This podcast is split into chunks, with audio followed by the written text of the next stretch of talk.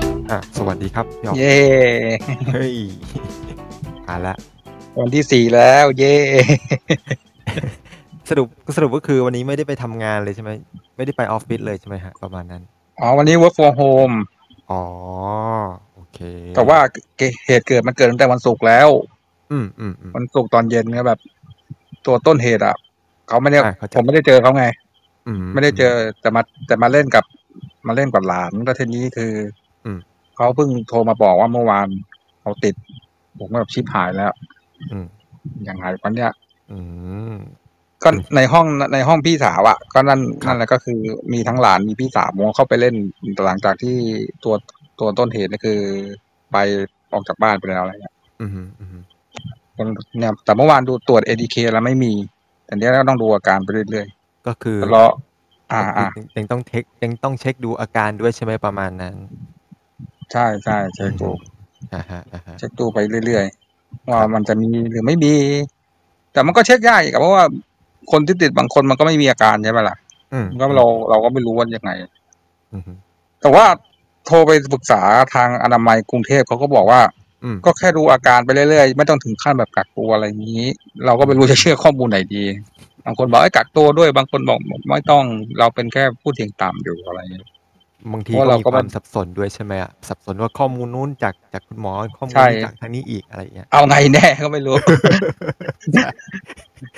อ่าใช่เลย บางคนบอกไม่ต้องกักบางคนบอกกักเอ้ยไงแน่วะอะไรเงี้ยเราก็เลยงง อืม เป็นไงบ้างพี่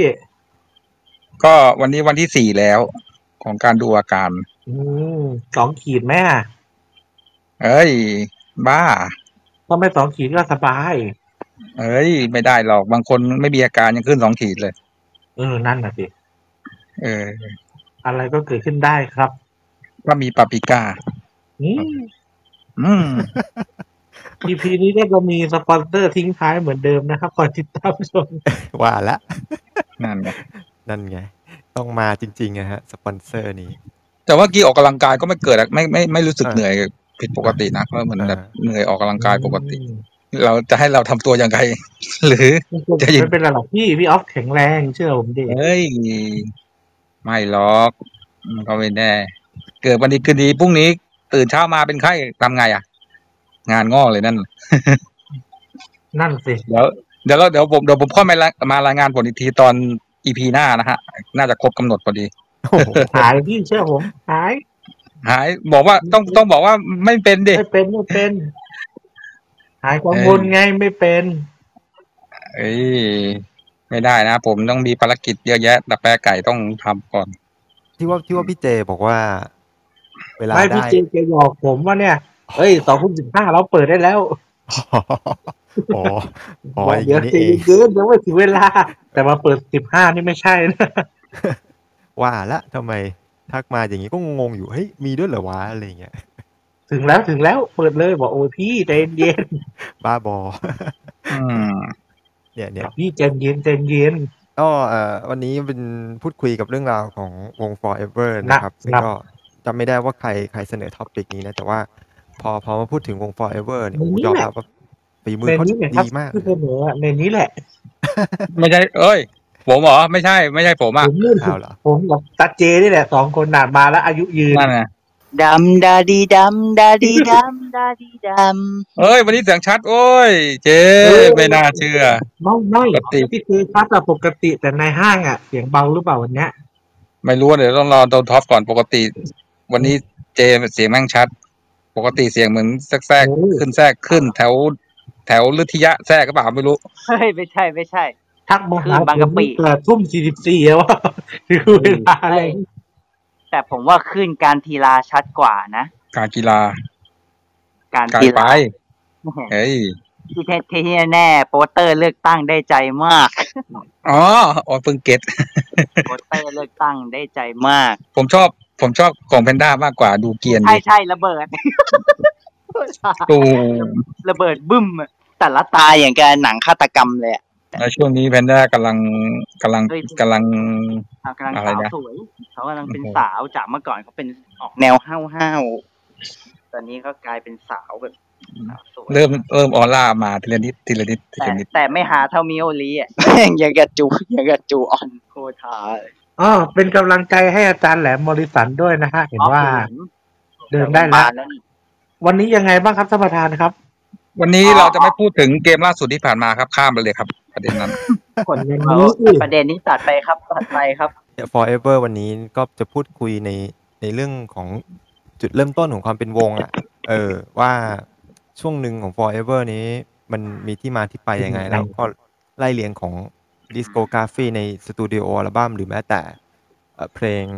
เพลงในโปรเจกต์อื่นๆ ของค่ายอะไรอย่างเงี้ย อืม เป็นเป็นวงเด็กฝั่งทนบ้าน อย่าง เขาอยู่แถ เดิ ว มที่ แถวจรัญส พี่ นิท เจอย่างที่เราบอกนะ EP นี้เราก็มีสปอนเซอร์ทิ้งท้ายเหมือนเดิม อ๋ออ๋อ อ่า รู้รู้รู้ เกี่ยวกับฟอร์เวอร์แน่นอนครับชิ้นนี้ อ่ะพี่เจว่าไงนะพี่ อ๋อ เมื่อกี้ นี่ โบอะไรเอาไป ทั้ง ก่อน เกือบจะได้เกือบจะได้แสดงหนัง เกือบตก ทั้งวง เกือบตกชิงช้าก็มี เลยต้องเปลี่ยนเรื่องเพราะว่าไวละเริงที่จริงไม่ใช่แนวล็อกด้วยซ้ำแต่พอเขาจะยึดมือกลองเป็นพระเอกก็เลยทุกอย่างเลยต้องเปลี่ยน ก็ได้ยินว่าเขาเขาอยากไปให้ไปครบวงเนี่ยฮะ แต่ตอนแรกเขาจะเอาไม่ครบหรือไงฮะ ใช่แล้ว แต่สุดท้ายก็ไปทั้งวงครับ แต่ว่าไปเล่นเออวันรอบปฐมทัศน์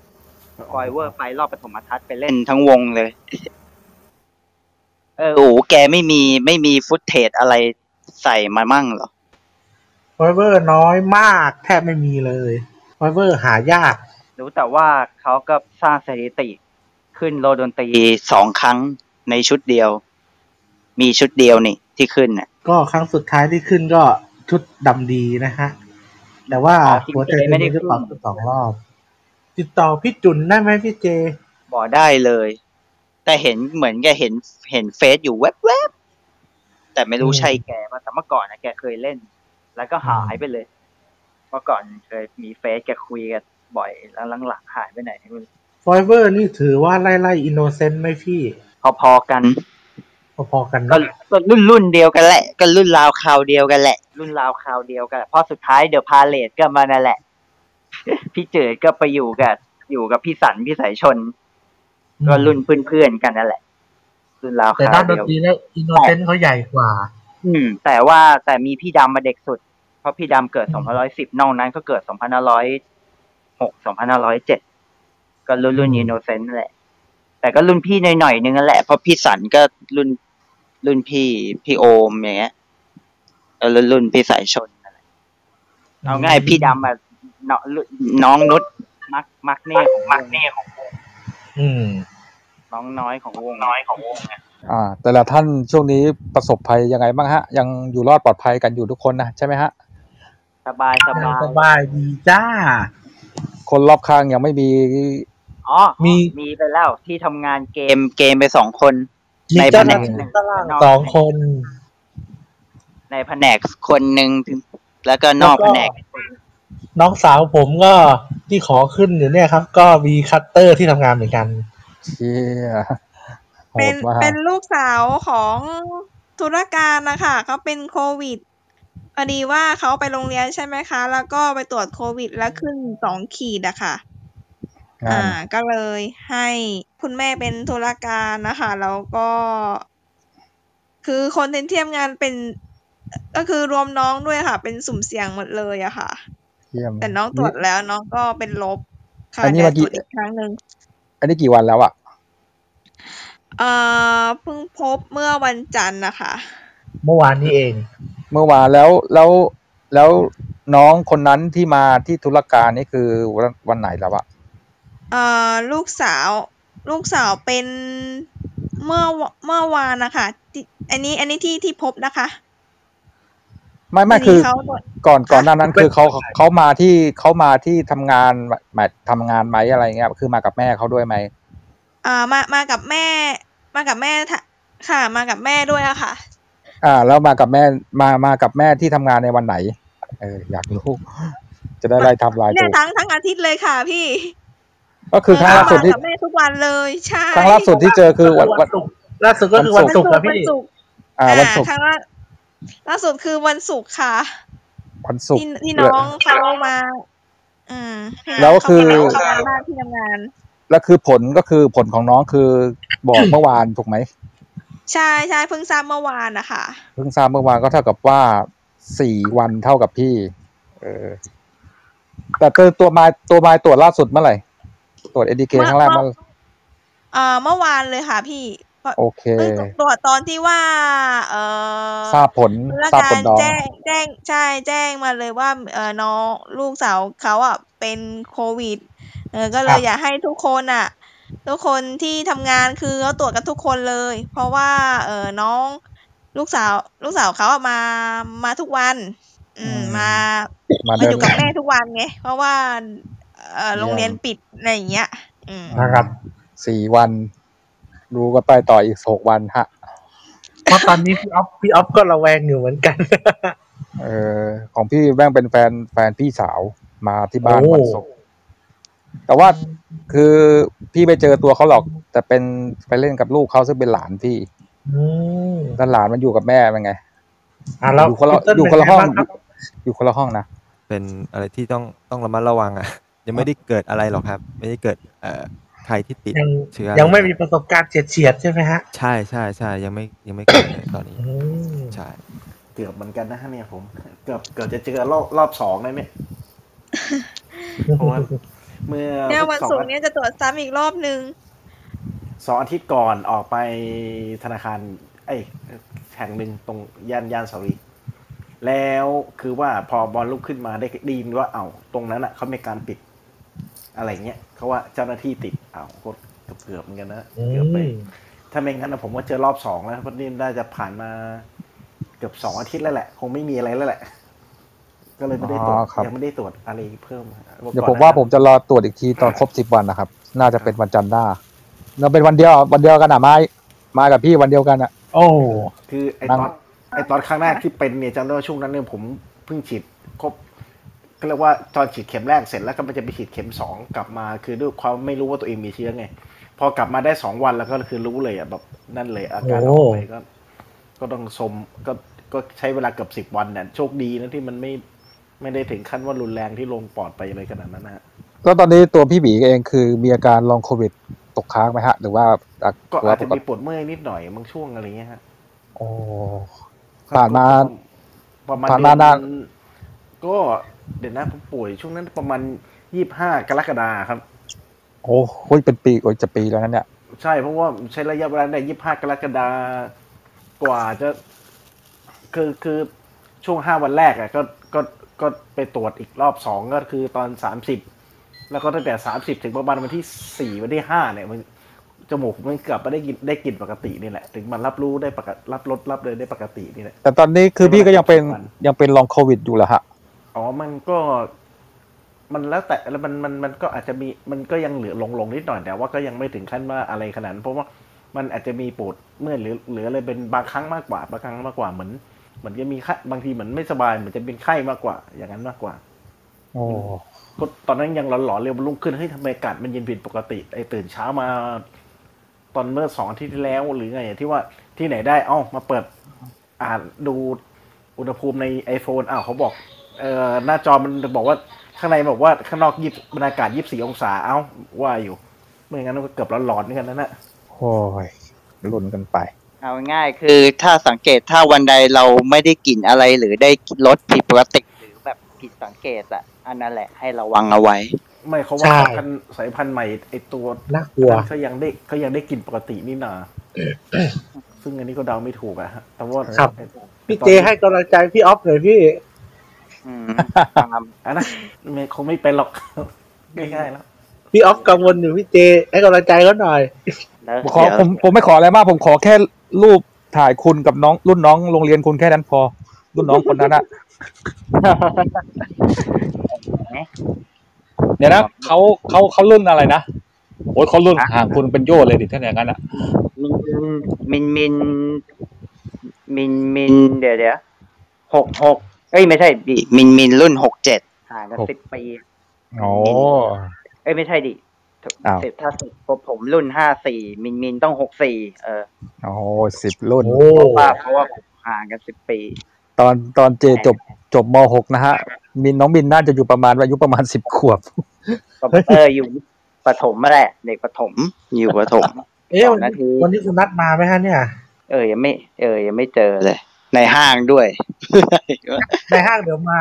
อ๋อในห้างไปตีกอล์ฟ เฮ้ย เฮ้ย ยังควันหลงควันหลงปู่ต้อยอยู่ เออ จะจะเล่าดีไหมเอ้ยเดี๋ยวรอในห้างมาเล่าดีกว่า สวัส ใน ดีค ห้า รั ง บ ไปตีกอล์ฟมาใช่ไหมฮะ ใช่ครับ ไปตี เอ เก อ ม จะบอกว่าเมื่อที่เราขับเฮากันไปเรื่องปู่ต้อย เมื่อสองวันวันซืนก่อนนะผมฝันถึงปู่ต้อย นะฮะ ฝันว่าเล่นละครด้วยกันอะไรอย่างเงี้ย แล้วแกก็ทักว่าไงหลานชาย หลานชาย เออ ร้องเพลงเป็นไปไม่ได้ให้ลุงฟังหน่อยดิในในฝันแกเป็นลุงร้องร้องร้องเป็นไปไม่ได้ให้ลุงฟังหน่อยดิก็ร้องนั่นแหละ แล้วก็หยิบกีตาร์ใครไม่รู้ในฝันนะแล้วก็ดีดแล้วก็ร้องให้แกฟังแกก็ยิ้มอะไรอย่างเงี้ยเนี่ยแล้วฝันก็จางไปประมาณเนี้ยแหละอ่ะพิธีเปิดได้เลยครับ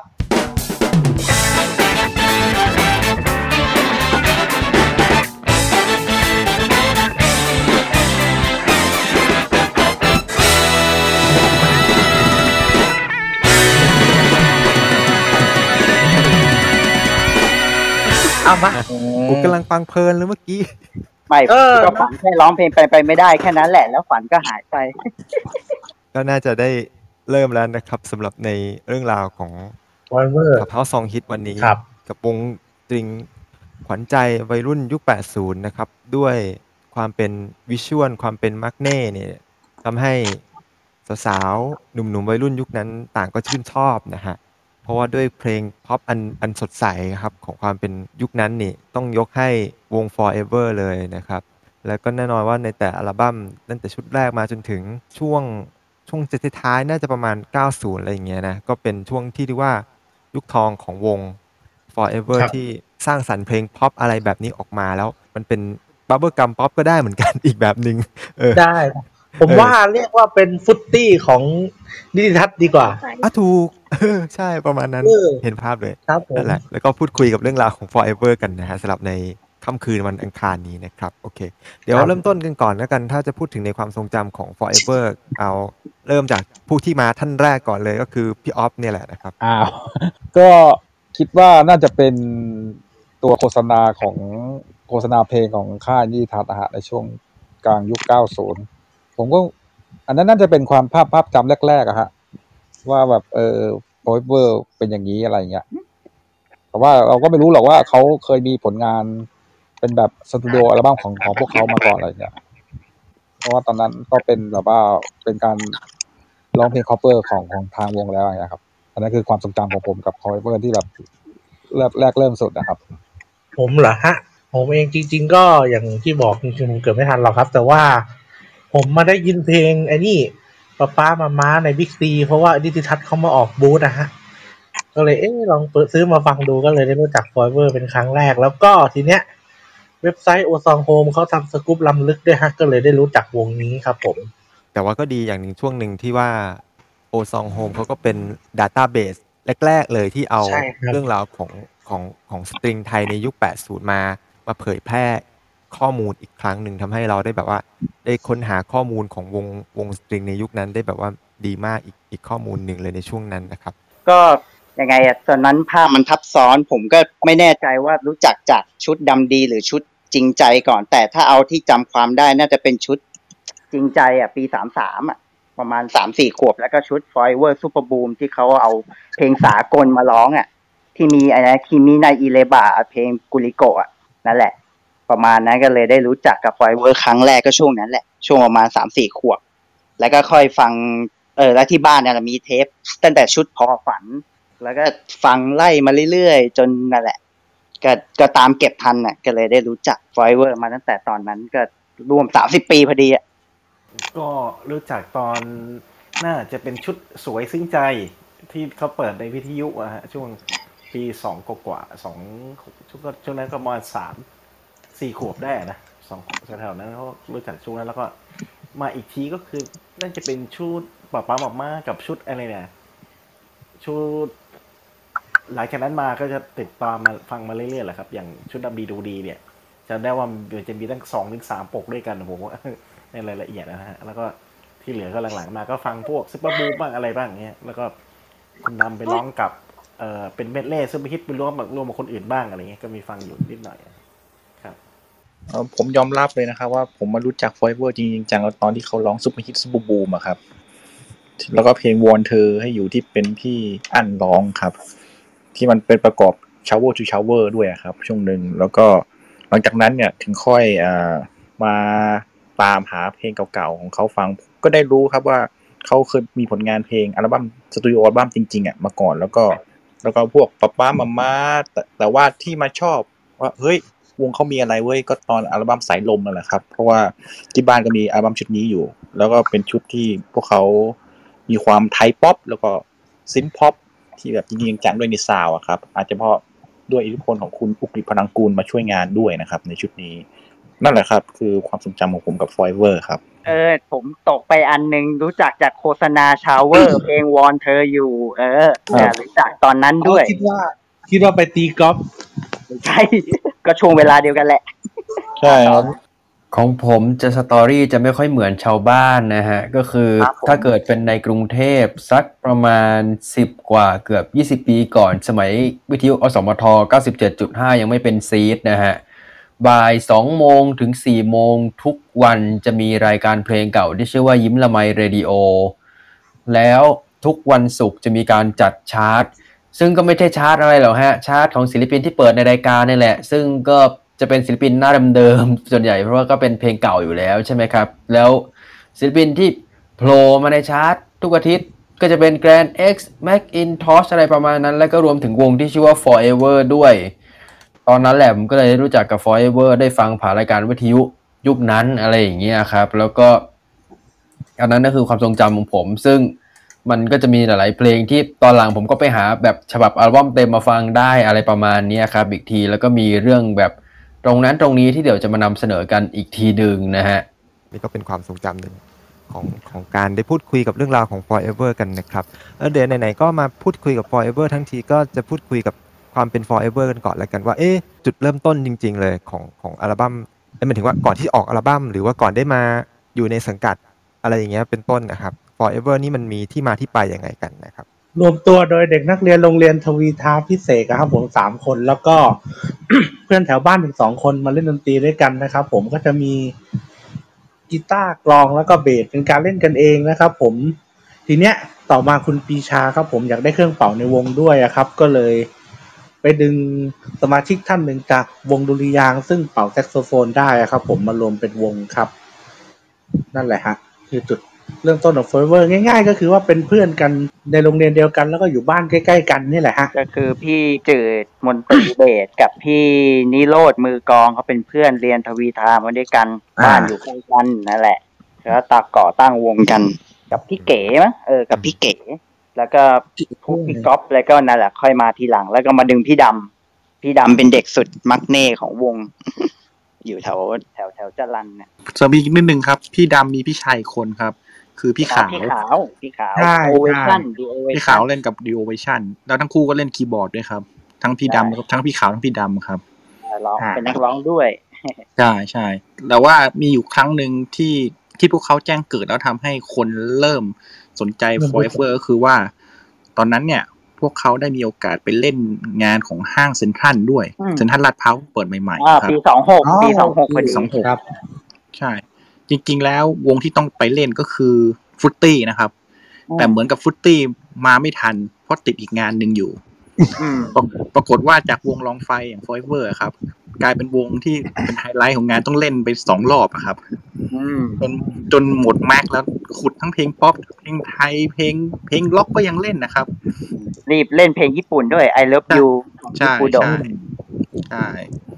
แล้วก็ตอนนั้นจะมีสมาชิกคนหนึ่งคือพี่พี่รัฐชัยรัฐปฏิมากร เพลงรัก มาประก อ่าร ถูกต้อง ซึ่งตอนนั้นยังไม่เข้าดีนเซนต์ด้วยครับ ตอนนั้นเขาก็เป็นนักร้องของวง Forever ด้วยครับ แล้วแนวเพลงในตอนเริ่มต้นนี่คือก็เหมือนกับเป็นเป็นเพลงสมัยนิยมตอนนั้นด้วยไหมฮะ ตอนที่เฟลฟอยเวอร์เล่น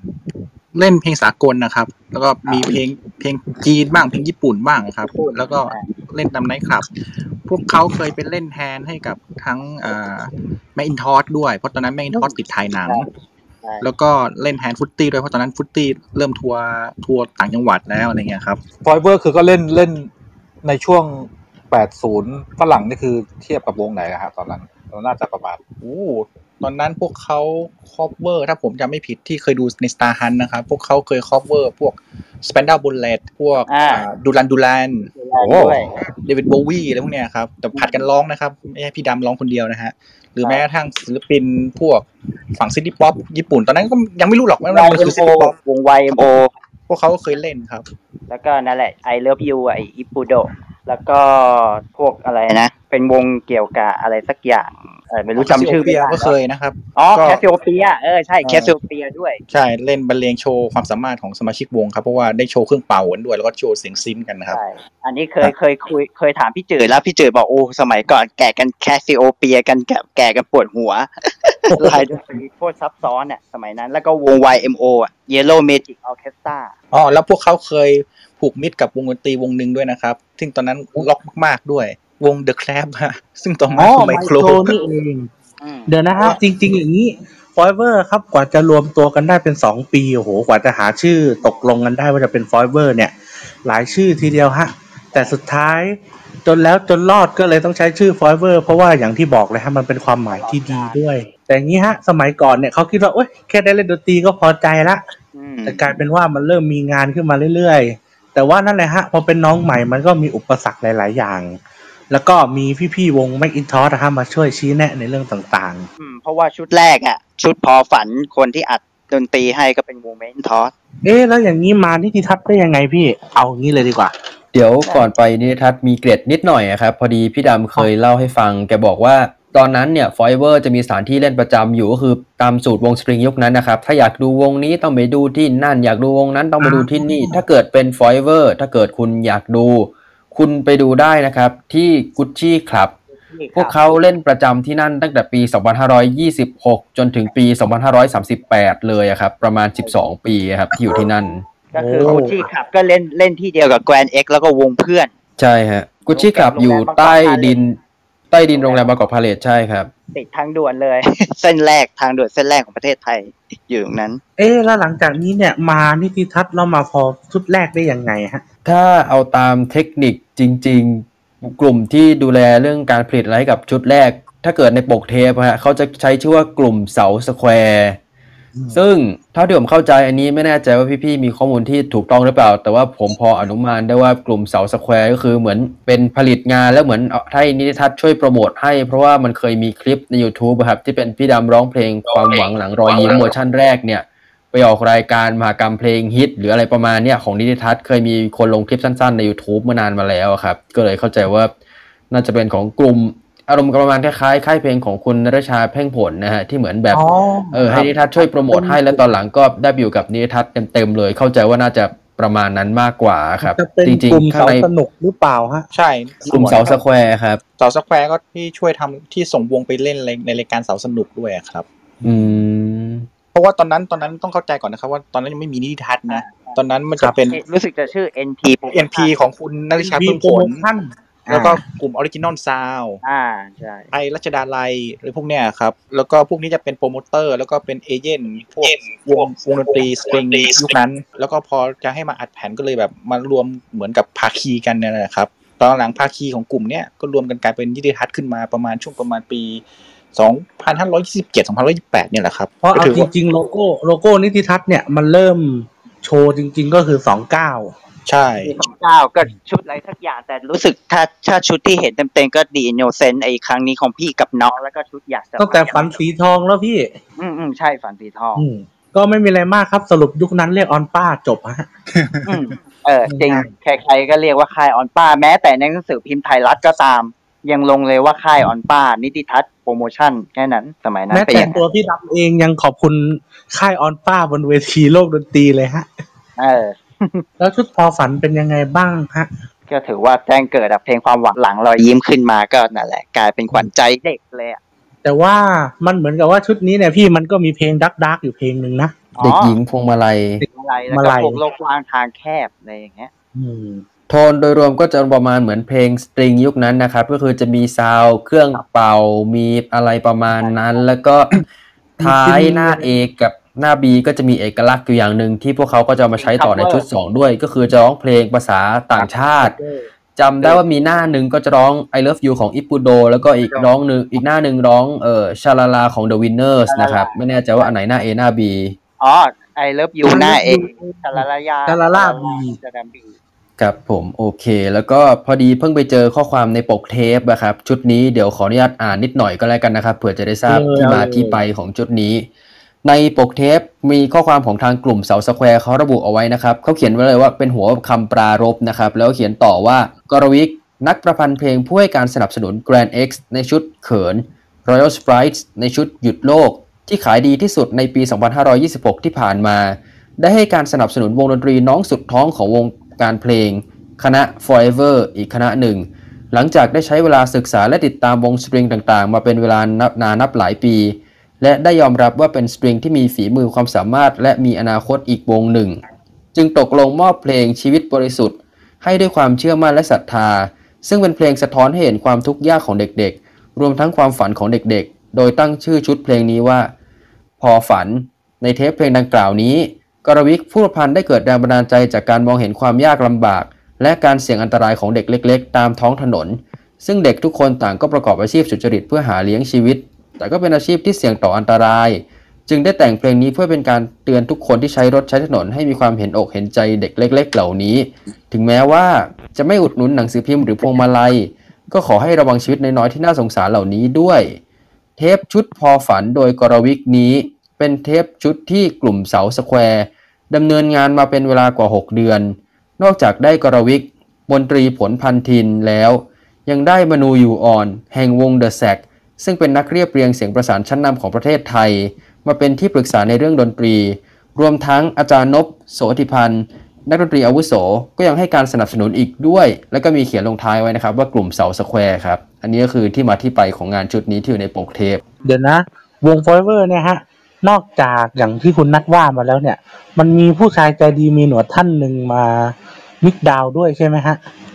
อ่าใช่ แต่ใช้นามแฝงว่าหนวดลึกลับ ชุดแรกเป็นเลวัตพุทธินันท์นวดขอดูดูในปกหน่อยได้ไหมฮะ ปกชุดแรกผู้ผสมเสียงคือคุณมนตรีโรจนาถาวรครับ อ๋อมนตรี เข้าใจว่าพี่เต๋อน่าจะชุดสามมั้งถ้าจะไม่ผิด อ๋อสาม นะครัสาบยลม โอเค สายลมชุดสายลม สายลมอย่างเดียวเลยนะ โอเคครับ มันก็สวยคุ้มใจด้วยชุดนะครับ แต่ชุดแรกนี่สื่อรู้สึกว่าผมไปอ่านเครดิตมา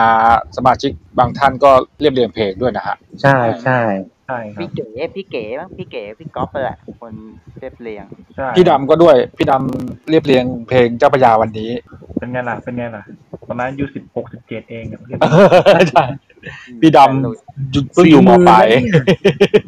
อ๋อพี่ดำตอนนั้นรู้สึกแกแกยังเรียนพาณิชย์เรียนพาณิชย์พาณิชย์ธนบุรีมั้ง อืมเพิ่งอยู่มปลายแต่ว่าสามารถเรียบเรียงเรียบเรียงเพลงออก โอ้ย อัลบั้ม พี่ดำ ได้แล้วฮะ พี่ดำดีกรีศิลป์คณะศิลปศาสตร์เอกดนตรีนะเอกดนตรีสากลมเกษตรบางเขน มันคณะมนุษย์คุณ เออคณะมนุษย์ใช่ไหมไม่รู้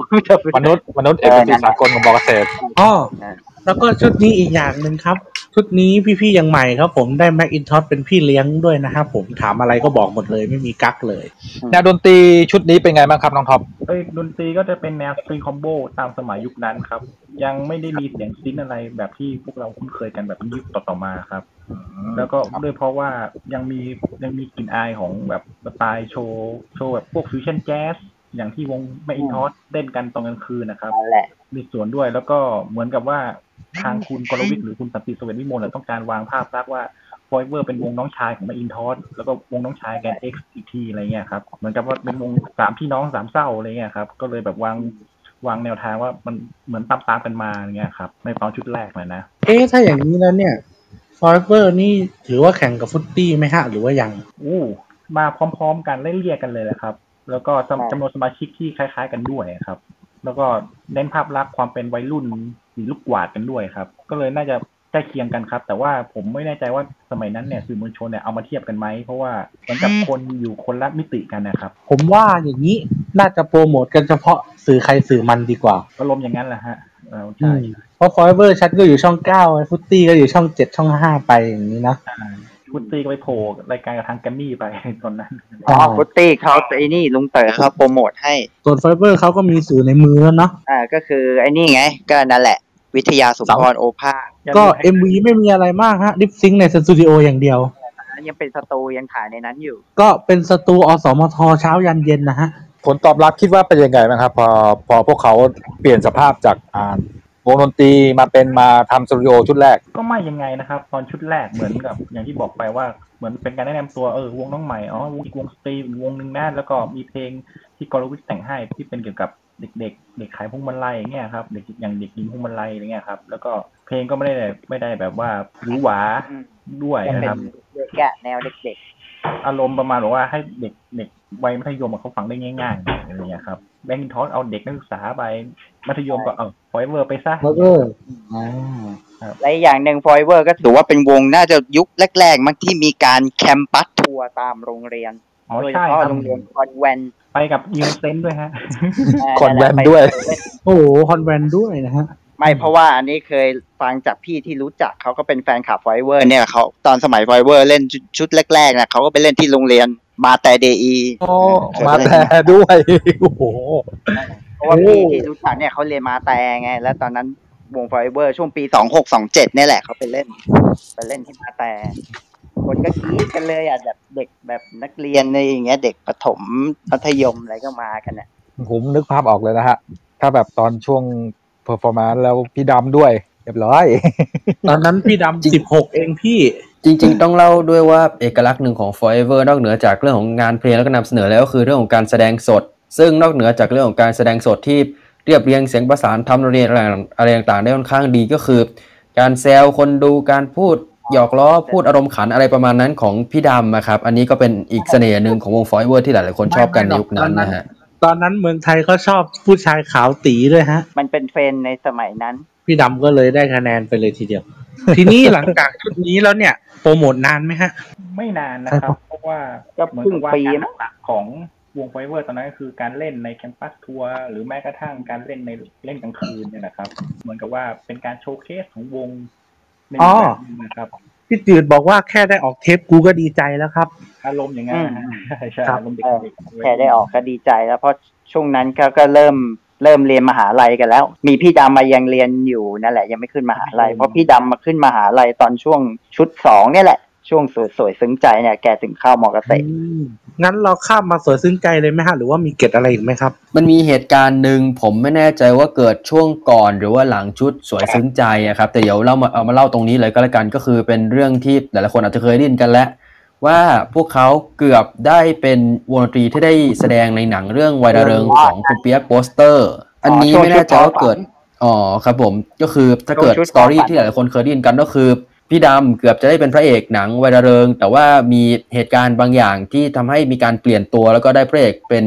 ผู้ชายที่ชื่อว่าอัมพลลำพูนแล้วก็วงไมโครของเขาก็ได้ร่วมแสดงด้วย อันนี้ใครพอมีข้อมูลเพิ่มเติมไหมฮะว่าฟอยเวิร์ดแบบได้รับการติดต่อจากไหนอะไรยังไง แล้วก็สุดท้ายเกิดอะไรขึ้นประมาณนี้ครับ อ๋อก็อาเสกสารผู้ประดิษฐ์เนี่ยแหละเป็นคนเหมือนจะ เป็นคน ดิว ชักนำ ดิวกับอาเปียกอืมเพราะว่าที่จริงไวละเริงอ่ะเขาเขียนพล็อดเรื่องมาเป็นเพลงแนวป๊อปตอนแรกอ่ะเขาเขียนเป็นเพลงแนวป๊อปและแต่เขาวางวางไว้ว่าพระเอกต้องตีกลองอ่าเขาล็อกสเปคเอาไว้ไงคือว่าผินเป็นเพลงแนวป๊อปเนี่ยแหละ แต่ว่าเขาเขาวางหมาว่าพระเอกคุณต้องเป็นมือกลองไง แล้วพี่ดำแก มัน ไม่น่า ก็ จะไหวอะก็เลย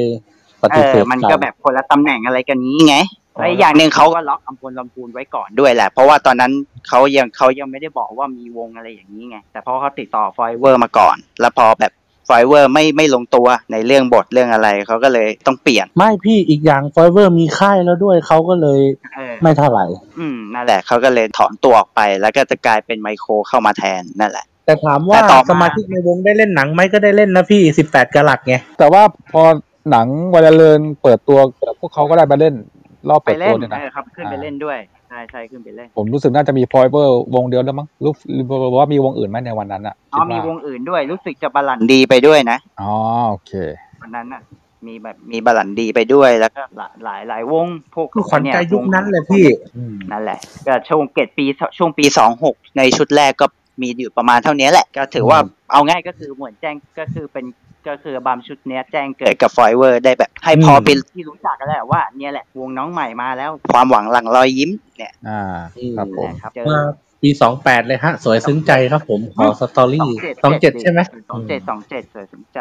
ก็เหมือนต่อเนื่องอะแหละ ต่อเนื่องความสำเร็จจากชุดแรก เนื้อหาก็ต่อจากชุดแรกอีกเพียงแต่ว่าอัลบั้มชุดนี้เริ่มมีความเป็นเขาเรียกอะไร new wave synth pop เข้ามาแล้ว ใช่ เริ่มมีแบบแนวแบบชึกชักชึกชักแล้วก็นั่นแหละ เริ่มจากกองสด เริ่มใช้มิสเตอร์ลินลินดรัม ใช้ลินดำนะครับ เออนั่นแหละก็เริ่มแบบมีความแบบหวือหวาในเรื่องดนตรีละเริ่มมีความเป็นแนวซินพ็อปอะไรเข้ามาแล้ว ได้ทีมงานบัตเตอร์ฟลายบางส่วนมาช่วยด้วยครับ ใช่ ในส่วนของ ใช่ ดนตรี ใช่ อะฮะ ใช่ เอาง่าย ๆ คือสวยซึ้งใจเนี่ย ความรู้สึกฟังเหมือน x y z ในชุดไอเนี่ยอยู่กับยายความรู้สึกนะ อืม ตอนเด็กๆอ่ะที่เอามาฟังย้อนหลังนะกลิ่นอายมันคล้ายๆกันแนวดนตรีก็คล้าย ๆ กัน แล้วก็อ๋อแล้วก็ชุดนี้ก็มีคอปเวอร์สองหรือสามเพลงนี่แหละ จะมีอยู่เพลงหนึ่งอะ Get It Up ของวงอะไรไม่สักอย่างเนี่ยแหละเป็นเพลงแนวดิสโก้ KC and the Sunshine Band ครับ แต่อีกเพลงหนึงก็เป็นเพลงช้าแบบบาดลึกอารมณ์มาก และเป็นเพลงที่พี่ดำโคตรชอบที่สุดนั่นคือเพลง Nice สมัยนั้นดังมาก เพลงนี้เป็นแบบเขาเรียกว่าแนวยุคนั้นเขาเรียกว่าแนวสโลซอฟที่ทุกผับอย่างเช่นเดอะพาเลทเนี่ยก็ต้องเปิดเพลงเนี้ย อืม เพลง Nice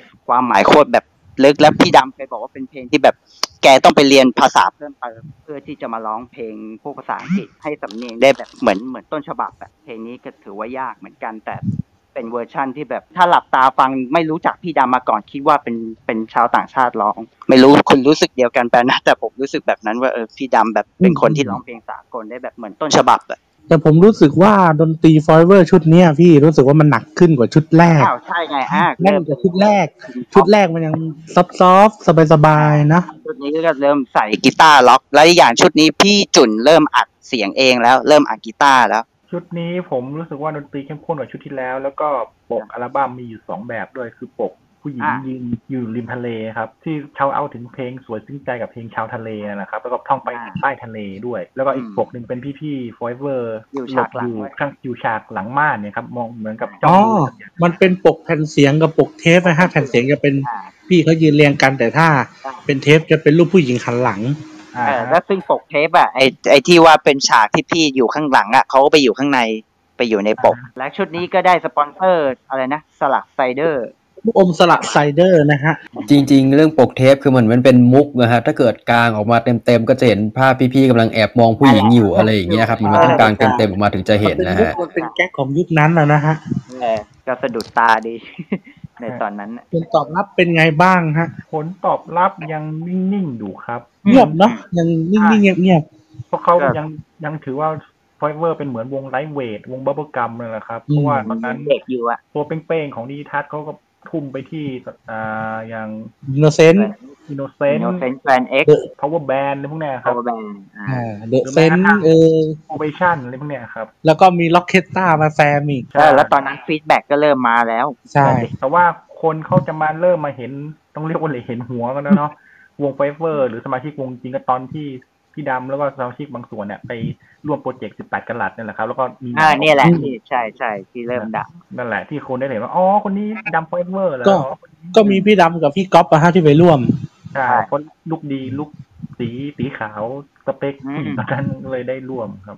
ดูทิศทางอัลบั้มพอมาเป็นสวยซึ้งใจแล้วดนตรีมีถือว่า พวกเขาก็ได้เล่นดนตรีไปในทางที่ดีขึ้นเนาะ นั่นน่ะก็คือตามยุคสมัยนั่นแหละสมัยนั้นดนตรีช่วงปีสองเจ็ดสองแปดมันก็เริ่มแนว อ๋อ แนวนั้นแหละ ชุดนี้พี่ๆเป็นพรีเซนเตอร์สลัดไซเดอร์ด้วยนะฮะ ตามปกเทปไง เป็นพรีเซนเตอร์โฆษณาก็ไม่มีอะไรมากครับ วิ่งดูสาวไปแล้วก็อมไซเดอร์ไปแล้วก็ยืนเท่สุดท้ายก็โดนเทแค่นั้นแหละครับ ง่าย แล้วก็เพลงสวยซึ้งใจเป็นอันทำใหม่ในรวมฮิตวันนั้นวันนี้ฮะ อืม นะฮะที่ทำเป็นซีดีขายช่วงหลังผิดหวังมาก เป็นหน้าเป็นอะไรที่น่าผิดหวังฮะ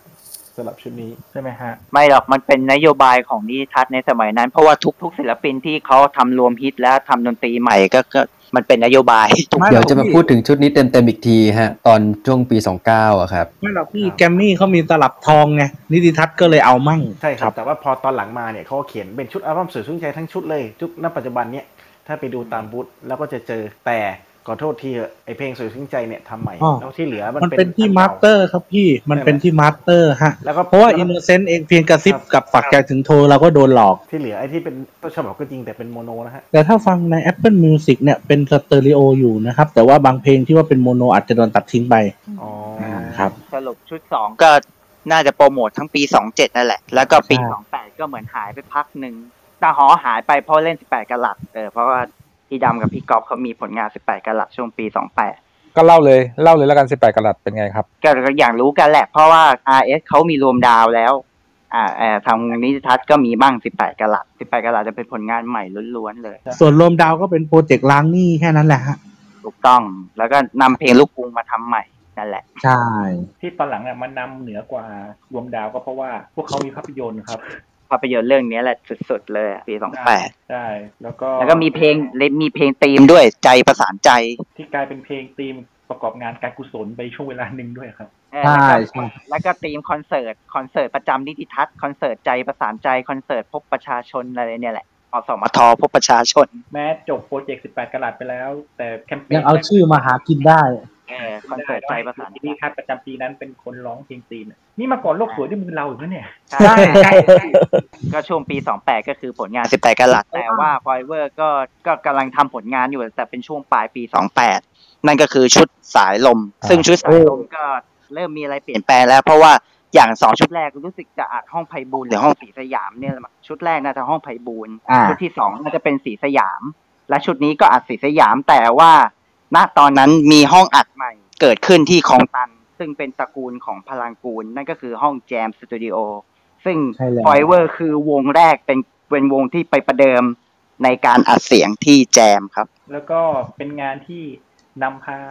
พี่หนวดคนหนึ่งนะครับ พี่หนวดเขา นั่นแห ค ละ นหนึงครับที่เพิ่งเจ๊งจากทำบาร์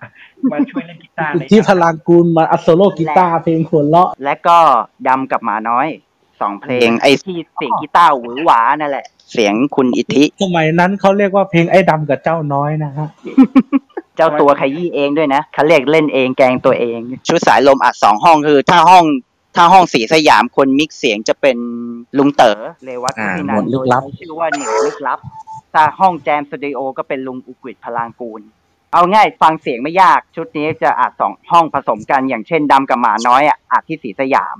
เพราะว่า อืม ชุดนี้เป็นการใช้กองสองโปรแกรมก็คือของลินดำแล้วก็โลแลนทีอาร์เจ็ดศูนย์เจ็ด อืม ไอเพลงหัวล้ออะใช้ห้องอัดห้องแจมเป็นเสียงโลแลนทีอาร์เจ็ดศูนย์เจ็ดเออเพลงสายลมด้วยเพลงสายลมก็อัดห้องแจม เสียง แล้ว เป่า ก็ ในตะโกน เอ็ม เพลงสายลมเป็นฝีมือคุณเทวันทรัพย์สัญญากรนะฮะ เอออาตองอา อ่า ตอง ใช่ใช่ และอย่างหนึ่งที่การันตีว่าอัดห้องแจมร้อยเปอร์เซ็นคุณต้องไปดูใน MV เพลงรักครั้งสุดท้ายที่พี่จืดร้องอ่ะนั่นแหละถ่ายที่ห้องแจม ฉากแรกมาก็เป็นแถวซอยคลองตัน และรถพี่จืดก็จอดหน้าห้องอัด แล้วก็เขียนว่าบริษัทแจมสตูดิโอน่าจะเคยดูนะนะ MV เพลงรักครั้งสุดท้ายอ่ะ เคยเคยเคย นั่นแหละครับ นั่นแหละห้องแจม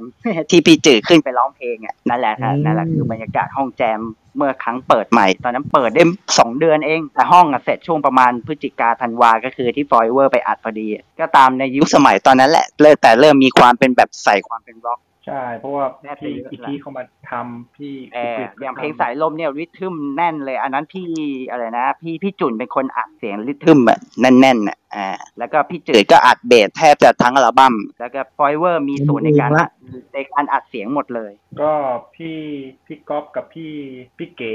อัดซิมในเพลงด้วยปีกรักอะครับ ใช่ใช่ใช่ ไปถอย แล้ว โพ ก็ ลิ พี่ ซิกมาแมว ใช่ แมวแบบเพราะได้เสียงแบบวง YMO อะฮะ อืม เนี่ยแหละ เนี่ยแหละ ชุด ชุดนี้ก็ถือว่าเรื่องดนตรีก็เริ่มค่อยๆแน่นขึ้นนะก็คือ แต่หลายอย่างช่วงนั้นพวกพี่ๆเขาก็เรียนเรียนเรียนมาทางด้านดนตรีที่อย่างพี่ก๊อฟกับพี่เก๋เนี่ยก็เรียนครุศาสตร์ดุริยางคศิลป์ที่จุฬาก็เลยเนี่ย ได้ชั้นเชิงดนตรีมาประกอบพี่ดำก็เรียนเอกดนตรีด้วยชุด ชุดนี้เนี่ยพี่ประเดิมเปิดปีสองเก้าเลยไหมเพราะว่า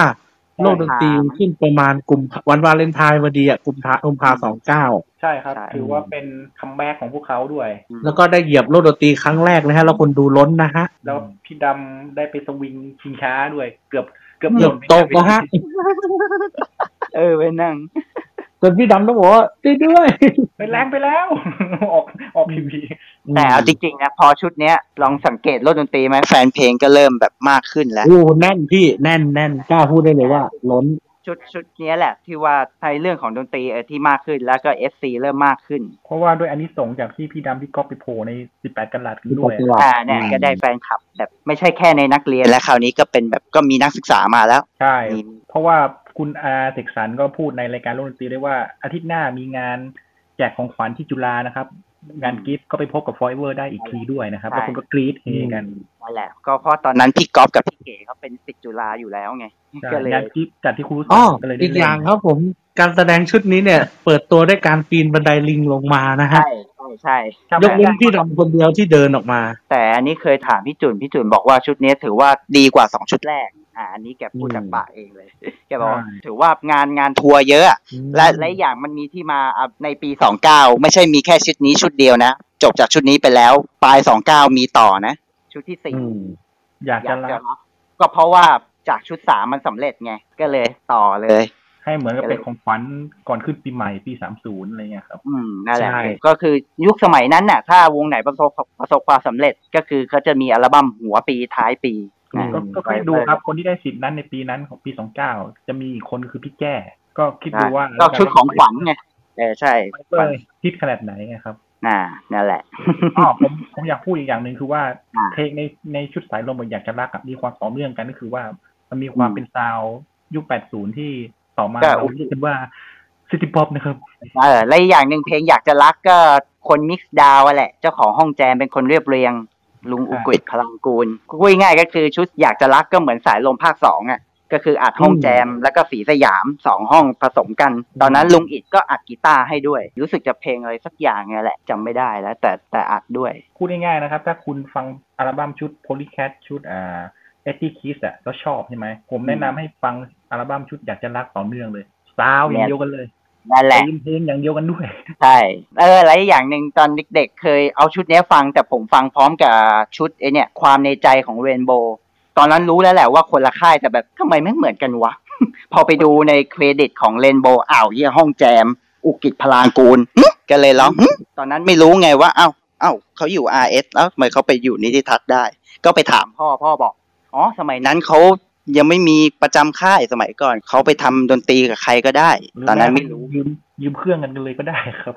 เออตอนนั้นไม่รู้ไงก็แบบฟังสองชุดพร้อมกันอะสายลมกับเรนโบว์ก็เอ๊ะทำไมมันห้องอัดแจม เอ๊ะทำไมอุกิจพลางกูลทำไมันมาอยู่นิติทัศน์อะไรอย่างเงี้ย แล้วดนตรีก็คล้ายๆกัน เออ มีเรื่องเล่าอย่างหนึงคืออาอุ่นพี่อุ่นอาจารย์อุ่นเรนโบว์อะครับ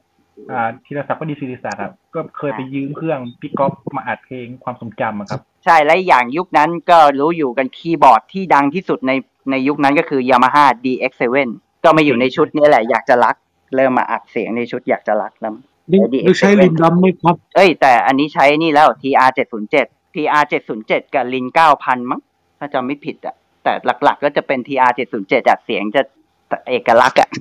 ขอ เสีย ง ง หอ มั ด นแหล แจ ม ม นั่นแหละ แต่ชุดอยากจะรักเอกเพลงที่เด่นๆ ก็นั่นแหละ คือเพลงคอยเธอ ตื้อตื้อตื้อตื้อตื้อตื้อ แต่ว่าคอยเธออะจะจะมี MV สองเวอร์ชันถ้าเวอร์ชันแรกอะยังยังไม่เป็นเส้นเรื่องเวอร์ชันแรกจะเป็นแนวแนวแบบตลกตลกๆหน่อยอะไรสักอย่างเนี่ยแหละ ที่ว่าขับรถไปแล้วล้อหลุดหรืออะไรเนี่ยแหละ อ๋อมันถ่ายในห้องสตูดิโอเออที่ว่าเล่นดนตรีกันในนั้นอะแล้วมันก็ เดี๋ยว ตั นะ ดสลับ พี่ผมขอย้อนกลับไปเรื่อง MV นิดนึง จริง ๆ อ่ะทอยเวอร์เริ่มเล่น MV เป็นเนื้อเรื่องเนี่ยตั้งแต่ชุดสายลมแล้วนะพี่นะ สายลมเออก็ไอวีตัวแรกไง สายลมมีสองเวอร์ชั่น แล้วก็อะไรนะ เพลงที่พี่จืดร้องอ่ะพี่ลืมชื่อละ รักก็มีรักครั้งสุดท้ายไง แล้วก็ด้วยปีกรัก คุณไปสนีย์ อย่ามองผ่านฉันพี่ อย่ามองผ่านฉัน เออใช่พูดถึง MV ก็ขาดไม่ได้ เพราะประสบความสำเร็จด้วยเพราะว่ามี MV เยอะชุดเนี้ยโปรโมทเยอะชุดที่สามเนี่ย เพลง รู้สึก หนึ่งที่ไม่ใช่เพลงโปรโมทของชุดอยากจะรักที่ผมชอบก็คือเพลงคนปากแข็งครับ อืม อ้าวมันเป็นที่เออ เพราะว่าถ้าใครอยากฟังพี่ดำร้องเพลงที่โกหักนะครับ เนี่ยแหละครับ เนี่ยแหละเออ ยุค ใช่ นั้นมัน ใช่ เริ่มล็อกแล้วนะ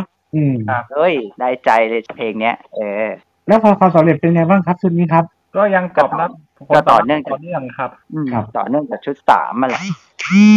เขาบอกว่าเขาพวกเขาได้เล่นไปเล่นทัวร์พวกงานลอยกระทงกับงานแจกของขวัญคริสต์มาสตอนชุดอยากจะรักเนี่ยแหละครับ แล้วก็ชุดดักรักเนี่ยเป็นชุดแรกที่ขึ้นเจ็ดสีนะครับ ใช่เพอเจดสีเพิ่งมาพอดีปีสองเก้า เพราะว่าต้นปีเนี่ยฟอยเวอร์ ไม่ ก็ ทั จะ น ได้ขึ้นเหมือนกันแต่ว่าไม่ว่าง นิติทัศน์ก็เลยส่งวงเพื่อนมาก่อน เพื่อนก็ชุดไอ้นี่ไงอะไรป้ากระปูมั้ง ป้ากระปู่ ตอนนั้นอ่ะเอาง่ายปีสองเก้าก็คือเป็นปีที่ปีชุกของไฟเวอร์ไม่มีหยุดทั้งที่ตอนนั้นก็เรียนด้วยเรียนด้วยทำงานด้วย ถ้าแบบนี้ผมพูดได้ไหมว่าสองเก้าเนี่ยเป็นปีทองของนิติทัศน์ ได้เลยเปิด ทั้ง มา แจ้ทั้งอินเดเซนทั้งฟอยเวอร์นะ เพื่อนอีกโอเวชั่นอีก นั่นแหละช่วงนั้นนิติทัศน์เริ่มแบบโอ้ยปิดปิดปีดแล้วตอนนั้นน่ะ เริ่มเอาตัวเอ็นกับตัวทีขึ้นจอแล้ว ใช่ ว่าพวกข้าคือนิติทัศน์นะ มันไม่ใช่ออนป้านะจ๊ะ จริงๆ MV มีเก็บตกนิดหน่อยครับ มีจำได้มี ครับ อีกตัวหนึ่งที่มี MV 2 เวอร์ชันก็คือถลำรัก จะมีเวอร์ชันหนึ่งที่เหมือนพวกเขาไปเล่นดนตรีที่ทิเบตอะไรสักอย่างประมาณนั้น แล้วก็มีชาวบ้านมายืนดู แล้วก็อีกอันหนึ่งก็จะเป็นเส้นเรื่องและ ซึ่งอันนี้อันหลังก็คืออันที่ดูได้ใน YouTube ส่วนอันแรกเคยเห็นในช่องทีวีดาวเทียมเมื่อ เกือบสิบปีแล้ว ไม่ ว่าสมัย ช่องเอ็มวี รายการ ป่ะ ไม่มีทั ช่อบ งเอ็มวี ใช่ฮะใช่ เออนั่นแหละเพราะว่าเมื่อก่อนช่องเอ็มวีห้า ผ มั ก็ น ได้ จะ เห็ มี นในช่องเอ็มวีนี่แหละ เออมันจะมีเพราะว่าเมื่อก่อนนิติทัศน์ก็จะทำรายการในให้ดาวเทียมไงเมื่อสิบปีก่อนอ๋อแล้วก็ถล่มรักนี่นางเอกก็คุณน้องพรสุดาต่ายเนาคง ครับประจำที่ทัดเลยครับคนนั้นเพราะเขาก็เล่นเอวีถึงวงเพื่อนด้วย เอออ๋อทางทางเกียรติไง ไปเล่นเรนโบว์ด้วยฮะ ใช่ข้ามไปเล่นให้อาเอสด้วยตอนนั้นตอนนั้นพี่น้องถือว่าเป็นนางเอกคิวทองสำหรับเอ็มบีวงสตริงนะครับ ใช่ จะไปเจอจะไปเจอบ่อย ย นั่นแห ก ละ เว้น ช่ว แกมงปี มี่ ยกเว้นแกมมี่ ใช่เอาเป็นว่าก็คือไวเวอร์นั่นแหละ ช่วงปีสองเก้าเป็นปีที่ประสบความสำเร็จของน้องๆครับสมัยนั้นเขาเรียกกันน้องๆไวเวอร์ ก็คือมีงานชุกยันตั้งแต่ต้นปียันท้ายปีจนมาปีสามศูนย์น่าจะเป็นช่วงพักแล้วแหละ แต่ว่าก็ยังไม่วายที่จะมี เดี๋ยว อั เรา ลบั้ พิ ม เศษอีก ก็คือนั่นแหละชุด Love You Forever ก็คือเอาเพลงของสากลที่พี่ๆเขาชอบตั้งแต่สมัยหัดเล่นดนตรีอะ ร้องหนัง นั่นแหละ เป็นอัลบั้มที่ได้ทางวงตาวันมาเป็นโปรดิวเซอร์ อ่า ให้นะครับ แล้วก็ ว้าว ส่วนหนึ่งอาจจะเป็นเพลงที่เคยร้องในไนท์คลับ แล้วก็เป็นเพลงสากลที่แต่ละคนชอบ เช่นเอ่อ Love Me Love My Dog It Might Be You Let It Be Seasons in the Sun อะไรประมาณเนี้ยครับ ก็จะเอามาร้องกันตรงนี้ แล้วก็ตอนวางขายก็กระแสตอบรับค่อนข้างดีมากนะครับ แล้วก็มีปก 2 แบบเลย ปกอันแรกก็จะเป็นปกสีเทาๆอะครับ แล้วก็มีพวกเขารูปพวกเขายืนอยู่ อีกปกหนึ่งก็จะเป็นรูปเหมือนเกม crossword นะฮะ แล้วก็จะมีเป็นเหมือนช่องตรงกลางเป็นรูปพวกเขาอยู่ อันนี้ก็จะเป็นปกที่สองฮะ เป็นชุดที่การันตีว่าพี่ดำเป็นคนที่ร้องเพลงสากลได้แบบเหมือนคนฝรั่งอะสมัยนั้นเขาว่ากันอย่างนั้นนะ แล้วก็อีกอย่างหนึ่ง MV ก็แจ้งเกิดดารานักร้องคนหนึ่งที่ปัจจุบันเป็นคุณแม่ไปแล้วฉายาอดีตฉายาคือเด็กกระโปโล น่าจะรู้นะว่าใคร พันดุ นิโคเทเลโอก็เล่น MV Handyman พี่นิโค อ๋อ ตอนนั้น คือบอก พี่นิ ไป โค อัลบั้มชุดนี้สปอนเซอร์เป็นแชมพูซอฟแอนด์ซอฟนะฮะ เออและอย่างชุดนี้ก็เป็นเครดิตเป็นภาษาอังกฤษหมดเลย เราจะไม่เห็นภาษาไทยโผล่มาเลย เครดิตก็ต้องไปนั่งแกะภาษาอังกฤษอะ ซีสยามสตูดิโอ แล้วก็ชื่อนะสมาชิกแล้วก็มีชื่อ ชื่อพี่ต้น ชื่อพี่ต้นนะแล้ววงสกรรัศมีทัศน์อะไรนะ เอ๊ะแล้วไอ้ที่ว่าเป็นปกสีขาวที่ยืนเรียงกันนี่คือวางขายใหม่หรือเปล่าพี่ เท่าที่นึกออกจะมีสอง เป็นรูป แบ ลักษณ์ บ ใช่ไหม นะฮะ จะมีเป็น ที่ยืนเรียงอะ ที่ใส่ชุดขาวหรือเปล่าครับ หรือว่า ใช่ครับที่ใส่ชุดขาวแต่ว่า ป เหมื ก อน ใส่ จะ ชุด เป็น ขาวเหมือน track list ไม่เหมือนกันนะครับ เข้าใจว่าน่าจะอัดใหม่ทีหลังอะไรอย่างเงี้ยครับ เพราะมันจะมีเพลงแบบ I just call to say I love you imagine stay อะไรประมาณนี้ด้วยเข้าใจว่าน่าจะออกมาตอนหลังนะฮะ เพราะว่า อันนั้นน่ะ ถ้าเป็น ยุคเก้าสิบ ของเดิม track list จะเป็นอีกแบบหนึ่ง ใช่ใช่ อืมโอเค เพราะว่าของเดิมมันเป็นม้วนสีฟ้าอ่ะผมเข้าใจแล้ว ถูกต้อง โอเค นั่นแหละ ช่วงปีสามศูนย์ อ๋อ แล้วก็ สามศูนย์มีอีกชุดนี่พี่ อ๋อ อันนั้นไปนกลางปี รู้สึกจะเป็นช่วงกลางปี วันนั้นวันนี้ อันนี้เหรอคก็รั เป็ บ น อันนี้แหละสวยซึ้งใจดนตรีใหม่แล้วก็ทำเอ็มวีด้วย คือทำดนตรีใหม่ก็นั่นแหละเอาเพลงจากชุดแรกกับชุดสองอะมาทำใหม่ อืม ก็คือความหวังหลังหลังรอยยิ้มก็จะเปลี่ยนไปไง แล้วก็สวยซึ้งใจแล้วก็ ไม่ลืมรักด้วยครับ ไม่ลืมรักเออเอามาทำใหม่เออแล้วก็มี MV ใหม่ด้วย นั่นก็คือเพลงคอยเธอจากชุดอยากจะรัก ก็ได้นางเอก MV Handyman มาเล่นก็คือพี่นิโคไงที่พี่ดำไปนอนหลับแล้วไปรอพี่นิโคไม่มาสักที ซึ่งก็ไม่เกี่ยวกับวันนั้นวันนี้วันไหนใช่ไหมฮะ ไม่ได้ไม่เกี่ยว ไฟเวอร์เข้มตลอดเงี้ยฮะ เฮ้ย ไม่แต่ออกปีเดียวกั ไม่ น ใช่ แต่ก็แต่ก็ออกปีเดียวกันแหละ ไม่ใช่ forever forever เออนั่นแหละแต่แต่พอแต่พอคุณมาโยงเรื่องวันนั้นวันนี้วันไหน มันก็ออกตรงกันแหละ เพราะว่าช่วงชุดบิลลี่บิลลี่ชุดแรกก็ออกตรงกับไอชุดวันนั้นวันนี้แหละเออคุณก็เอามาโยงกันได้ด้วยบังเอิญนะ จริงๆตะกี้มีประเด็นหนึ่งที่ผมค้างเอาไว้อะครับ ตอนที่คุณหมีพูดเกี่ยวกับอัลบั้มชุดนี้ไว้ไว้ตอนขายเป็นซีดีอะครับ คือทางนิติทัศน์เคยเอางานชุดนี้มาขายเป็นซีดีนะครับ แต่ว่าสิ่งที่เกิดขึ้นก็คือมันจะมีเรื่องเกี่ยวกับเสียงที่คมชัดไม่เท่ากันบางเพลงก็คือแบบชัดเลย ส่วนบางเพลงอย่างดำกับหมาน้อย ก็จะเหมือนอัดจากเทปคาสเซ็ตมา ซึ่งเราก็รู้สึกเสียดายอะฮะถ้าเป็นไปได้ก็อยากให้มันชัดเท่าๆกันทั้งชุดเลยอะไรประมาณเนี้ยครับใครที่อยากฟังแบบเสียงชัดเท่ากันทั้งชุดก็อาจจะต้องไปซื้อเป็นเทปหรือแผ่นเสียงมือสองประมาณนี้มาฟังนะฮะ นั่นแหละครับ อ๋อและอย่างหนึ่งชุดวันนั้นวันนี้ก็มี MV เพิ่มเติมมาด้วยนะก็คือความหวังลังรอยยิ้มแล้วก็สวยซึ้งใจ สวยซึ้งใจก็ไปถ่ายที่สยามสแควร์ไอที่ อืม พี่โรดโดนหลอกอ่ะ ที่โดนแก้ผ้า และที่เป็นฮือฮาก็คือนั่นแหละฟอยเวอร์ไปไปโดนโดนแก้ผ้าหน้าสยามอ่ะที่เอากระดาษลังไปปิดอ่ะน่าจะเคยเห็นใน MV นั่นแหละ สมัยนั้นก็ถือว่าฮือฮานะ MV ตัวเนี้ยสวยซึ้งใจเวอร์ชั่นปีสามศูนย์ ก็โดนเทศกิจเรียกด้วยครับโคตร เขานึกว่าพวกทำอะไรไม่ดีไม่ร้ายครับ แล้วเล่นลานสยามอ่ะตอนแบบคือฮากันอะตอนนั้น แล้วพอความหลังหลังรอยยิ้มก็เป็นคาวบอยนิดนึง ได้คาร์บอยเออนั่นแหละ แล้วก็เพลง ทำส คอย ตอรี่เหมือนปากรักเลยแต่ว่าเพียงแต่ว่าเป็นคาวบอยเท่านั้นเอง แล้วก็เพลงคอยเธอก็เป็นเอ็มบีตัวใหม่พินิโคเล่น แล้วเราก็จะได้เห็นโฉมสนามบินดอนเมืองในเอ็มบีตัวเนี้ย วันนั้นวันนี้จะมีเพลงใหม่อีกเพลงหนึ่งด้วยก็คือวันที่รักจากไกลนะฮะ เป็นเพลงแบบ ครับ เพลงที่สองจากหน้าเอ ใช่ใช่ ตืดตืดตืดอ๋อไม่ใช่ นะเราข้ามปีมาสามหนึ่งเลยมั้งฮะ เป็นช่วงที่แบบพักอัลบั้มใหม่ แต่ใช้เพลงอัลบั้มเก่าแล้วก็คัฟเวอร์ไป ตอนนั้นที่พักไปอ่ะเขาเรียกว่ามันเป็นการตลาดด้วย เพราะตอนนั้นช่วงคุณวิเชียนก็เริ่มแบบมาคุยกับวงแล้วแบบเหมือนประมาณว่าเริ่มจะต้องหาทาร์เก็ตใหม่ ไม่ใช่ว่าทาร์เก็ตเฉพาะเด็กเท่านั้นต้องหาทาร์เก็ตเอาใจวัยรุ่นมากขึ้นหน่อย ไม่ใช่แค่เด็กก็คือ ให้คนชอบทั้งประเทศเลยก็ว่าได้คือแบบทุกเพศทุกวัยนั่นก็คือเป็นการเปิดรับสมัครนักร้องอีกคนหนึ่งเข้ามา ซึ่งนั่นแหละจุดเริ่มต้นได้เริ่มมีสมาชิกใหม่ในชุดที่ที่ห้านั่นก็คือหัวใจเธอมีหรือเปล่าในปีสามหนึ่ง สมาชิกคนนั้นก็คือ รองโนมอนแมนปีสามศูนย์คุณสาพลจุลวงศ์ หรือหรือพี่อั้นนั่นเองครับ อ่า เป็นรองโดมอนแมนนะ รู้สึกจะปีเดียวกับพี่อะไรสักคนหนึงแหละในวงการบันเทิงจำไม่ได้แล้วอ๋อ มอลลิเคเออ รุ่นมอลลิเค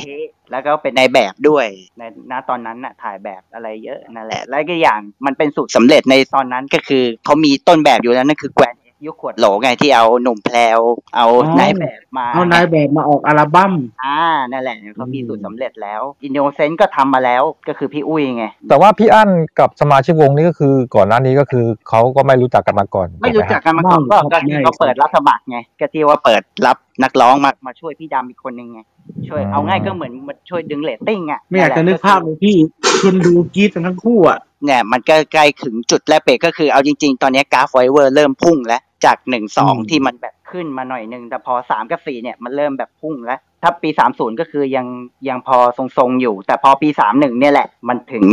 จุดเปลี่ยนแล้วของไวเวอร์ เนี่ยแหละมันจะมันแล้วแหละก็คือชุดนี้ก็เขาเริ่มทำงานกันตั้งแต่ช่วงประมาณกุมภาแหละกุมภาปีสามหนึ่งหลังจากที่เขาคุยคอนเซปต์อะไร แล้วก็พี่อั้นก็เริ่มมาออดิชั่นนั่นแหละพี่อั้นรู้สึกมาออดิชั่นช่วงน่าจะปีใหม่นั่นแหละปีสามหนึ่งรู้สึกแกจะใช้เพลงเพลงอะไรสักอย่างเนี่ยมั้งเพลงสากลหรือเพลงอะไรเนี่ยแหละ ร้องเทสให้ทางฟอยเวอร์ฟังแล้วก็แบบชอบใจอะไรอย่างเงี้ยแล้วก็รู้สึกจะพาไปเปิดตัวที่กุชชี่ขับด้วย แบบไปลองร้องกับวงเลยก็ถือว่าโอเคก็สอบผ่าน เพลงแรกที่อัดเสียงนั่นก็คือนั่นแหละ คือเพลงหัวใจเธอมีหรือเปล่า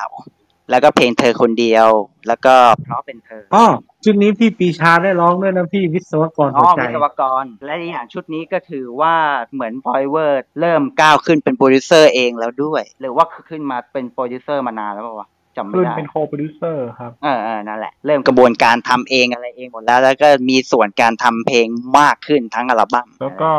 ชุดนี้มีเพลงหนึ่งครับที่ไปไปประกอบหนังด้วย แต่ว่าพี่พี่ไม่ได้แสดงนะ แต่เขาส่งไปประกอบหนัง คือเพลงโลกของเราครับ เรา น่า เป็นเพลงประกอบภาพยนตร์เรื่องมันโผล่ขึ้นมาหยอกครับที่เป็นหนังผีตลกอะครับ เออและ MV มันก็ออกแนวแบบซัฟเฟอรีเวิร์อะ ใช่ใช่ โคตรโคตรแอเวนเจอร์เลย แล้วก็เพลงนี้ แล้วไปก็ปรากฏในในหนังนั้นก็มีมีฉากที่ตัวตัวละครในเรื่องครับลิปซิงเพลงเนี้ยกัน แล้วก็อยู่ๆโครงกระดูกก็ลุกขึ้นมาเต้น ด้วย วิ่งหนีกันนะครับ จำได้ อันนี้เคยดูในเนี่ยอะไรนะ UBC อ่า Asian Movie เอามาฉายเอออันเนี้ยค่ะ รู้สึ นั่ ก นแห ว่า ละ บดินทร์ดุกเป็นพระเอกนะครับถ้าจำไม่ ใช่ ผิด ใช่ใช่พี่ดูพี่ดู เอาง่ายก็คืออัลบั้มชุดนี้เป็นอัลบั้มที่เป็นจุดเปลี่ยนของวงอ่ะ ขึ้นโลกดนตรีสองรอบพี่อย่าลืม ใช่เนี่ยแหละ เนี่ยแหละปรากฏการณ์เลย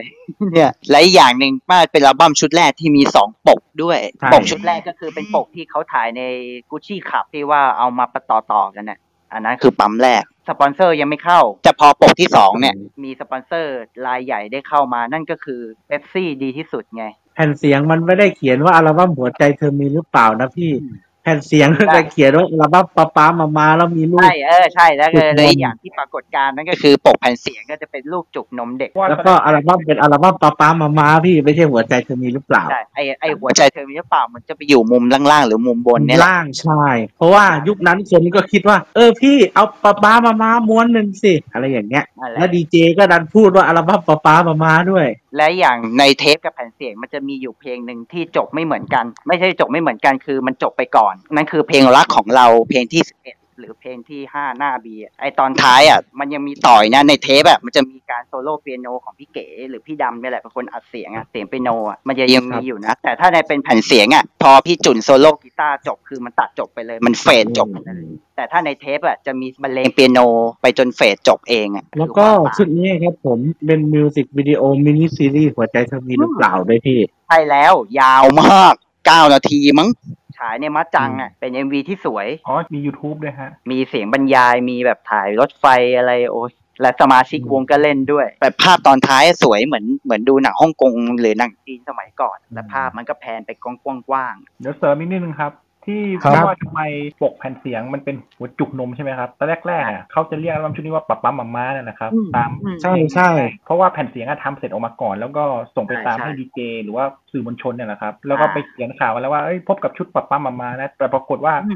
เกิดจุดพลิกครับ คือว่าเพลงหัวใจเธอมีหรือเปล่าอ่ะที่มันอยู่ในชุดนั้นน่ะก็ได้เปิดออกอากาศไปด้วยถ้าไม่ อืม ทัดอ่ะต้องมาแก้ปกกันใหม่ แล้วก็เรียกชุดนี้ว่าหัวใจเธอมีหรือเปล่านะครับนั่นแหละครับทำให้เราได้พบว่ามันมีอยู่สามปกด้วยกันเลยนะครับ ก็คือเทปสองปก แล้วก็แผ่นเสียงหนึ่งเพราะแผ่นเสียงน่าจะปกเดียวแหละ ไม่มีไม่มีเปลี่ยน เนี่ยเอาง่ายคือปะปามามารู้สึกจะปล่อยออกมาช่วงมีนาหรือเมษาเนี่ยแหละ ปล่อย ถ้า เม จำไม่ ษาขึ้นโลกดนตรีครั้งแรกพฤษภาสามหนึ่ง แต่เพลงอ่ะไม่แน่ใจว่ามากุมภาหรือมีนานะ เคยถามแม่แม่บอกมาช่วงตรุดจีนอ๋ อใช่ ตรุษ ใช่ จี คุณ น ป้ามามารับจุดจีนที่ถูกต้องแล้ว กุมภาสามหนึ่งมั้งกุมภาสามหนึ่งอะน่าจะเพลงมาก่อน เพลงมาก่อน แล้วปรากฏว่าหัวใจเธอมีหรือเปล่าก็ดังด้วยก็เลย กลายเป็นว่าทางนิติทัศน์ก็เลยแบบเออเพื่อการตลาดเว้ยเปลี่ยนแล้วมาชื่ เอ้ อว่า พี่ แล้วอย่างนี้พูดได้ไหมว่าชุดนี้กับเทวดาเดินดินเนี่ยสูสีกัน สูสีดิ สูสีสูสี พอๆกันเลยแหละ ก็มาออกมาไล่ไล่เลี่ยกันเลย ช่วงเมษาสามหนึ่ง อย่างนี้ก็เรียกได้ว่าแนวดนตรีในชุดนี้ก็เรียกไปได้ว่าเป็นเพลงป๊อปมากขึ้นไหมครับ จ๋าเลยครับ เต็มเต็มๆเลย แล้วก็ใส่ความเป็นล็อกในเพลงไงเนี่ย วิศวกรหัวใจ อ่าโอเค เป็นเพลงที่พี่ปีชาลากคำว่าชั้นยาวมาก รู้ป่ะก็เพราะอิทธิพลใคร ใครสิ อิทธิพลการการยานค้างอ่ะ ใครอ่ะยานค้างอะ ชิงวั ดฉันนี่ครับ แหมนะ แต่ว่าชุดนั้นผมชอบอีกเพลงด้วยนะคนหลายคนน่าจะชอบนะเพลงเธอคนเดียวครับ อ๋อตอนนั้นเออและอีกอย่างหนึ่งแจ้งเกิดแจ้งเกิดนักข่าวไทยแม่ฮันนี่ไง อันนี้พัดฉอนนะครับ อืม ฉากบนเรือสำราญนะครับ คือพี่อันพี่อันเล่นเป็นเด็กขัดเรือครับ แต่ไฟฝันอยากเด่นดอกฟ้าแบบพี่ฮันนี่ครับ ถ่ายที่พัทยา นั่นแหละก็คือแม่ฮันนี่เพิ่งได้ตำแหน่งใหม่ ๆ เลย อืม ได้เป็นตำแหน่งได้ไม่กี่อาทิตย์เองมั้ง เพราะว่าตอนนั้นประกวดนางสาวไทยน่าจะช่วงประมาณเมษาหรือพฤษภาเนี่ยแหละ และ มิ เอ็ ถุ ม นา วี พี่ เออมิถุนาและเอ็มวีมันก็คือแกได้ตำแหน่งสองอาทิตย์ต่อมา แล้วไปถ่ายเอ็มวีเธอคนเดียวต่อ อืม เพลงเธอคนเดียวก็คือนั่นแหละโปรโมทช่วงประมาณมิถุนากรกฎาสามหนึ่งก็คือกินยาวอ่ะ แต่จริงเพลงนี้ผมชอบขอโทษหน่อยนะ อ๋อเพลงนี้ก็มีบาดแผลนิดหน่อยเพราะว่าไปเอาทำนองอินเดียมา โอ้ยโลกดนตรี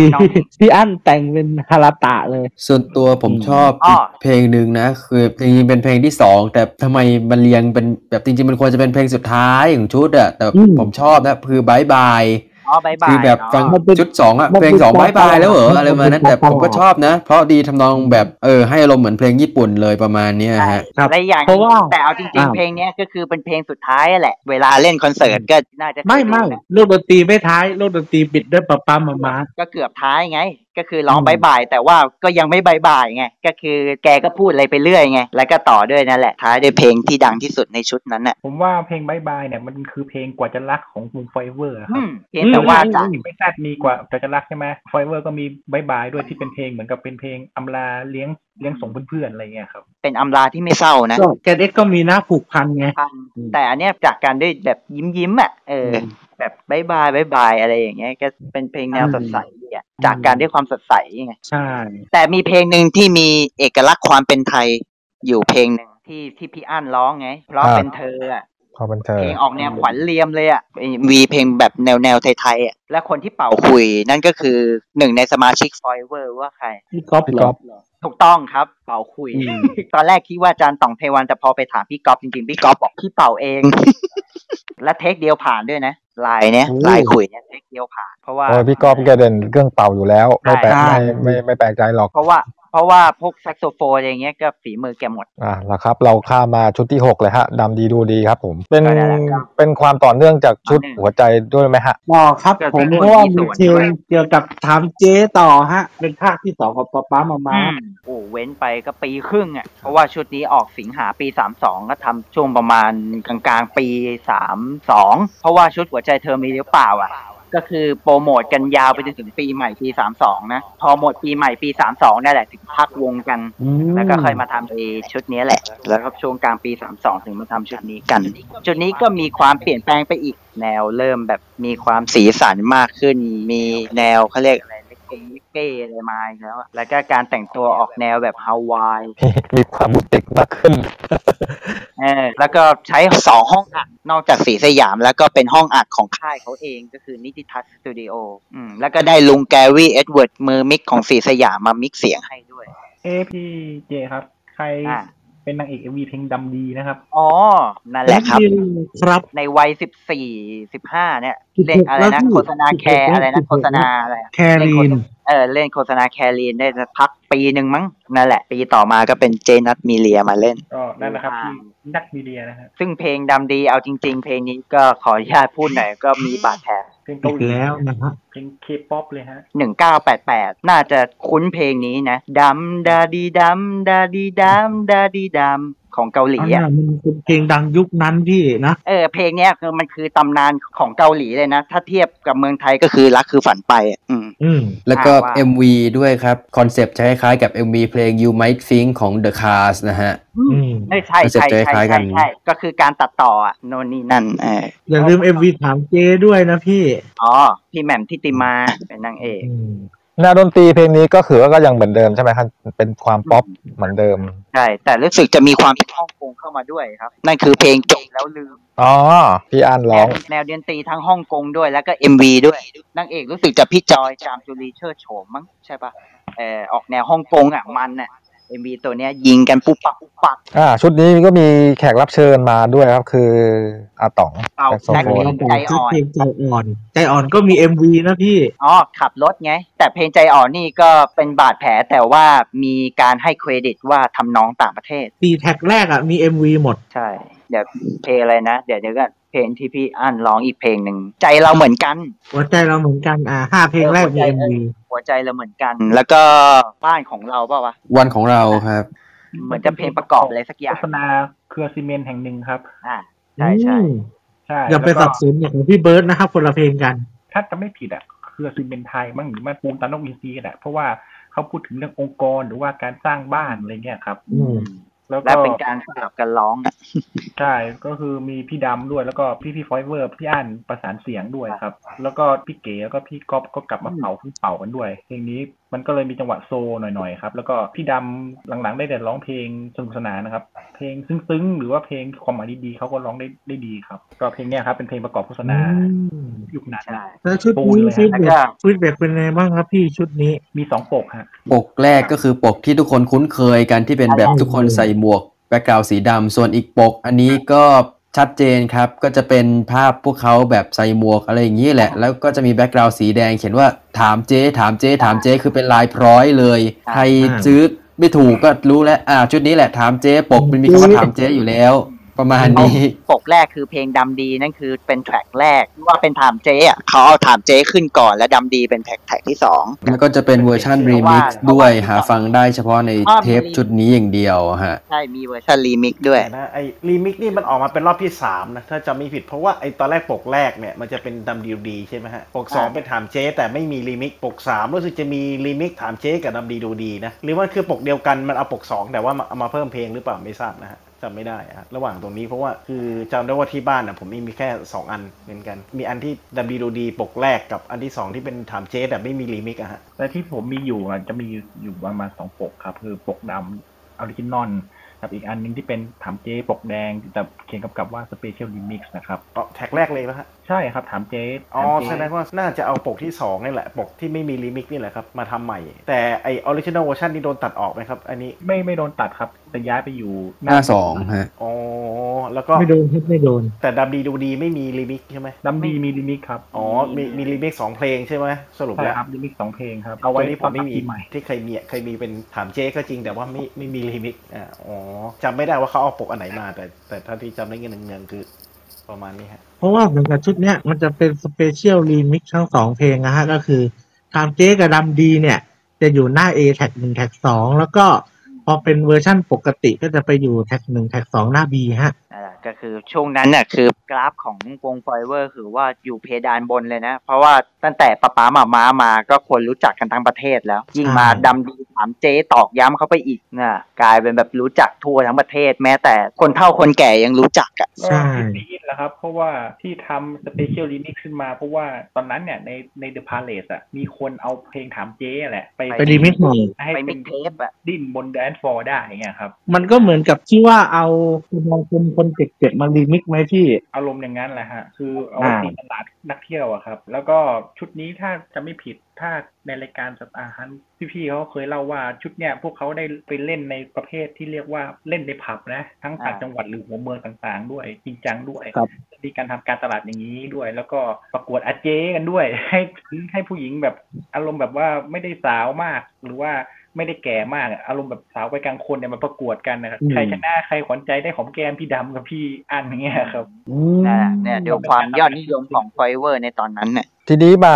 เอ๊ะ ผมขอเรียกว่าชุดสุดท้ายได้ไหม ชุดสุดท้ายที่เป็นอัลบั้มเต็ม อ่า ชุดที่เจ็ดครับ เราก้าวข้ามมาสู่ทศวรรษ 90 ก็คือปิดท้ายยุค 80 พอดีแล้วก็ข้ามสู่ยุค 90 นั่นก็คือปี 2533 เดือนสิงหาคมก็คือกำเนิดชุดจริงใจ ชุดนี้ก็เปลี่ยนไปเหมือนกันนะ แต่เปลี่ยนในที่นี้น่าจะเปลี่ยนโฉมการแต่งตัวนะเขาเรียกยังไงอ่ะได้แรงบันดาลใจจากวงป๊อปล็อกของญี่ปุ่นวงหนึ่งอ่ะรู้จักไหมวงอันเซนชิไตอ่ะอันเซนชิไตอ่ะ อ่าใช่ใช่ ที่นักร้องนำโคจิทามากิเป็นนักร้องนำอะมีเพลงหนึ่งที่ใจเดียวมาทำเป็นเพลงไทยอะ อ่า นั่นแหละ การแต่งตัวก็จะเหมือนแนวทางนั้นเลย แต่ดนตรีเริ่มแบบมีความเป็นไทยมากขึ้นแล้วนะ เปิดตัวได้เพลงจริงหรือเปล่ามาถึงคุณก็โจ๊ะสามชาเลยอะนี่คือจุดเปลี่ยนนะ อ๋อชุดนี้มีเพลงประกอบละครด้วยพี่หนึ่งสองสาม หนึ่งสอ ชุ ง ด สามชุดละครช่อง เป็นละ เก้า ครเพื่อมาหลังจากที่สกายดาวของแกรมมี่ฮะเลิกไป จะ แล้วเรื่องนี้ก็เลยมาต่อ รู้สึกจะบริษัทอะไรทำวะจำไม่ได้ละ แต่ว่านี่ทัดไปซับให้เขาครับ เพราะว่าชุดจริงใจของ Forever อะก็ปรากฏในละครเรื่องนี้ด้วย อีกเพลงนึงเป็นเพลงปิดละครคือเพลงที่เขาที่เราครับ ที่พูดถึง อืม น้ำใจนักกีฬาอะไรเงี้ยครับ โอ้ แพ้ชนะละนั้น ค ธร ร รม หนึ่ง ดา สองสามชุดเป็นของนิติทัศน์พี่เพราะตอนนั้นแกรมมี่ย้ายช่องไงนิติทัศน์เลยมาทำต่อ และ MV นี้เปิดตัวได้เพลงจริงหรือเปล่ามาถึงกันนั่นแหละ อย่าลืมว่าช่วงนั้นนิติทัศน์เริ่มก้าวเข้าสู่ความเป็นเขาเรียกอะไรนะ เพลงหวานซูเปอร์คลาสสิกซูเปอร์ลูกทุ่งซูเปอร์บูม และแนวเขาก็ต้องมีเพลงแนวแบบโจ๊ะๆอะไรอย่างนี้ไง อันนี้พี่ซุปเปอร์ฮิตซุปเปอร์ฮิต ซุปเปอร์ฮิต เออ นั่นแหละ ก็เลยเริ่มเกิดบล็อกดนตรีแพทเทิร์นดนตรีเป็นแบบ เป็น นั่นแหละ รูปแบบนั้น ต้องถึกๆอะนั่นแหละ มันก็เริ่มมาจากไฟเวอร์เนี่ยแหละ ปีนั้นอะที่ก็ถือว่าเป็นไฟเบอร์เป็นวงเดียว คนเดียวที่ที่ผ่าในปี 33 ที่ออกอัลบั้มของตัวเอง เพราะว่าคนอื่นเขานำโปรเจกต์ซุปเปอร์ฮิตหมดเลย ใช่ แล้วก็เพลงหวานซูเปอร์คลาสสิกไงตรง ซูเปอ นั้น ร์คลาสสิกนี่มาเกือบเกือบๆปลายปลายปีละกลางกลางๆลงมากันยาตุลาคือ ถ้าจำไม่ผิดซูเปอร์คลาสสิกคนแรกคือออสโอภาส ออสพี่ออสใช่ ใช่แล้วแล้วนโยบายช่วงนั้นก็ปีละ 2 ชุดฮะสลับพวกซูเปอร์ฮิตทั้งหลายแหล่เหมือนกับเขาอาจจะทำไปแล้วหรือเปล่า ผมก็ไม่รู้นะดูจากรูปการณ์อะไรเงี้ยแล้วดนตรีก็จะคล้ายๆกันก็จะเสียงกลองแบบอย่างนั้นนะ แล้วก็ในชุดนั้นก็ MV ก็มีหลายตัวอยู่เหมือนกัน ไม่เอาไม่เป็นไรตัวหนึ่งก็มีแล้วก็เพลงอะไรนะ บอกกับใจพระเอก MV แจ้งเกิดคุณต้นจักรกิจอมรัตน์ ซึ่งเขามีชื่อเสียงมาจากโฆษณาโค้กนั่นเองฮะ เออนั่นแหละแกก็มาเล่น MV บอกกับใจนี่ไม่ใช่ไม่ใช่เพลงของลิปตานะครับผม เราก็นะพี่ ไม่ไม่ใช่หมายถึงว่าแบบพอมาฟังอีกทีเฮ้ย เดี๋ยวถ้าให้พี่คัตโตะมาคอเวอร์นี่ใช่เลยอะ เดี๋ยวก็เหมือนวงเฟรมกับวงเฟรมเนอะพี่ แต่เพลงบอกกับใจเอาจริง ๆ ก็คือเป็นแนวสไตล์พี่อั้นในแนวจิโกะค่ะ อืมครับนี่นั่น โคตรได้ใจอ่ะและกีตาร์รู้สึกที่ปรีชาเป็นคนโซโล่ โล เออแล้วก็มีเพลงหนึ่งก็โจ๊ะอีกเหมือนกันอยู่ในหน้าบีนั่นคือเพลงรู้แล้วอ่ะนั่นก็แนวลูกทุ่งเลยนะ ตอนนั้นเขาเริ่มทำซูเปอร์ฮิตอะไรกันแล้ว เริ่มเป็นลูกทุ่ง ไม่รู้แล้วรู้แล้วนี่พี่มันเพ่อวลีจากโฆษณาเอ็มร้อยหรือเปล่า อันนี้ไม่รู้ ไม่น่าเกี่ยวมั้งเขาว่า รู้แต่ว่าฟอยเวอร์ในยุคเนี้ยเริ่มไปทัวร์ต่างจังหวัดมาก สุดละ ก็คือช่วงนั้นจะมีเกี่ยวกับคอนเสิร์ตใจประสานใจแล้วก็อะไรนะ อสมท พบประชาชน ก็รู้อยู่ช่องเก้าช่วงนั้นเขาขยายภาค สาย ไง ไปทั่วประเทศอ่า เออแล้วนั่นแหละ แล้วเขาก็จะผูกขาดกันที่ที่ทัศน์ก็กันนั่นแหละ ไปทัวร์คอนเสิร์ตตามที่เขาเปิดสถานโทรทัศน์กันน่ะ แล้วก็มีความเปลี่ยนแปลงอย่างหนึ่งคือว่าในอัลบั้มชุดเนี่ยพวกเขาได้ใส่ธุรการติดต่อวงด้วยครับ ถ้าสมม อ๋อ ติว่า ใช่ มีเบอร์แพ็กลิงก์ด้วย เบอร์ของพี่ปีชากับ อ๋อเออจริงจริง เอ้ย จริง พี่ จริง จืดเบอร์พี่ปีชากับเบอร์พี่จืดเบอร์แพ็กลิงก์อ่ะอยู่ข้างในนั้นน่ะ ใช่แล้วก็เหมือนกับว่าถ้าจะต้องการวงไปโชว์ที่ไหนก็ติดต่อตามนี้เลยนะอะไรเงี้ยครับ เพราะว่าเคยโทรศัพท์พังกันมาก็เพราะชุดสิบนาฬิกาไง ที่ว่าเอาชื่อเพลงไปกดโทรหาดีเนลเซนที่แท้มันคือเบอร์ของนิติทัศน์ เออนิทัศน์เลยบอกวงต่างๆ ว่าพวกมึงมีแพ็คลิงก์หรือว่าเบอร์ติดต่อลงกันเลยครับ เออถือว่าทำไมพลอยสามใส่เบอร์โทรบ้านคุณอิสรพงษ์ นั่นแหละมันเป็นจุดมาจากชุดสิบนาฬิกาแหละ ไอสันนะไอสันคุณคุณวิเชียรโทรคุณบ น ชุดจริงใจเป็นไงบ้างพี่เรตติ้งดีเท่าชุดก่อนหน้านี้ไหมฮะ ผมพบว่าผลตอบรับดรอปลงด้วยค่ายเปลี่ยนไป แล้วก็เทรนด์เพลงก็เปลี่ยนไปแล้วด้วยอะไรเงี้ย ไม่หรอกยุคนั้นมันจิโกะอกหักมากกว่า ด้วย เพราะแนว คนเริ่มฟัง เพราะแนว ล็อกมากขึ้น อืม แต่เพลงแต่มีเพลงเดียวที่ยังเป็นแบบแนวใสๆนั่นคือเพลงจะเอายังไงที่พี่อั้นร้องอ่ะ ผลงานที่สองของพี่แอนทองผสมต่อจากพร้อมจะยอมแพ้นะน่า จะเอาไงคุณจะเอาไง อ คุณจะเอาคุณจะเอายังไงมันมันอีกวงหนึ่ งไม่ใช่จะเอา ๋อ ไง อ๋อ คือ นั่น ชื่ มั อน เพลงจะเอาไง อ๋ออ๋อมันมีสองชื่อไง ถ้าจะเอายังไงปีสามสองนั่นคือดีโนเซนถ้าจะเอายังไงปีสามสามนั่นคือฟอยเวอร์เอออนั่นแหละ อ่าตามนั้น ก็มี เลยพี่ ก็มีเพลงเดียวเนี่ยแหละที่ออกแนวแบบยังไม่ทิ้งความเป็นฟอยเวอร์ ยังใสๆใช่ไหม ใช่ ตอนนี้ก็ดรอปทั้งพี่นะ ถ้าพูดตามความรู้สึกพี่รู้สึกที่ถามแม่ถามพ่อตอนนั้นเขาบอกว่าสู้หัวใจเธอมีหรือเปล่ากระดำดีไม่ได้ ใช่ ทั้งที่พี่เกิดทันในยุคนั้นนะเอาง่ายๆคือสมัยเด็กๆที่ดูเอ็มวีอ่ะมีแต่แบบไปทัวร์คอนเสิร์ตตามนั่นแหละช่องเก้าต่างจังหวัดโน่น ก็คือเขาไปกับโปรเจกต์ซูเปอร์ฮิตครับ เพราะตอนนั้นน่ะมันเหมือนกับว่านิติทัศน์อ่ะโปรโมทซูเปอร์ฮิตมากกว่าไฟเบอร์ชุดนี้ แต่ก็มีขึ้นคอนเสิร์ตนะฮะ นิดหน่อย อืม แต่ก็คือถ้าวันขึ้นคอนเสิร์ตนี่ไม่แน่ใจว่าได้ขึ้นเจ็ดสีหรือเปล่า ขึ้นครับ อ่า แต่ร แห ถ ละ ดนตรีพี่ขึ้น ใช่แล้วเขาก็จะพยายามเล่นเพลงเก่าๆด้วยกับชุดใหม่ๆ ก็ไม่กี่เพลง แล้วรู้สึกว่าจะเล่นจะเอายังไงเล่นบอกกับใจเล่นเอ่อจริงหรือเปล่า จริงใจแล้วก็อีกไม่กี่เพลงคือจะเล่นอาจจะไม่ได้โปรโมทอะไรเยอะแต่เพียงแต่ว่าความเป็นเฟเวอร์ก็จะมีความเก่าๆของ ของพี่ดำอะต้องยอมรับว่า ครับ มีลูกเล่นมีอะไรไปเล่นกับคนดูอะไรอย่างเงี้ย อืม ลักษณะนั้นอยู่ช่วงหนึ่งแต่ว่า ครั แผ่ว บ แผ่วมากครับเทียบกันแล้วณช่วงปีสามสามช่วงนั้นนี่คือเอาง่าย ๆ ว่านิทัศน์จะจะ ในลูกทุ่งเนาะเอางี้ดีกว่า พยายามดึงลูกทุ่งมากกว่า เพราะว่า ครับ มา ครับ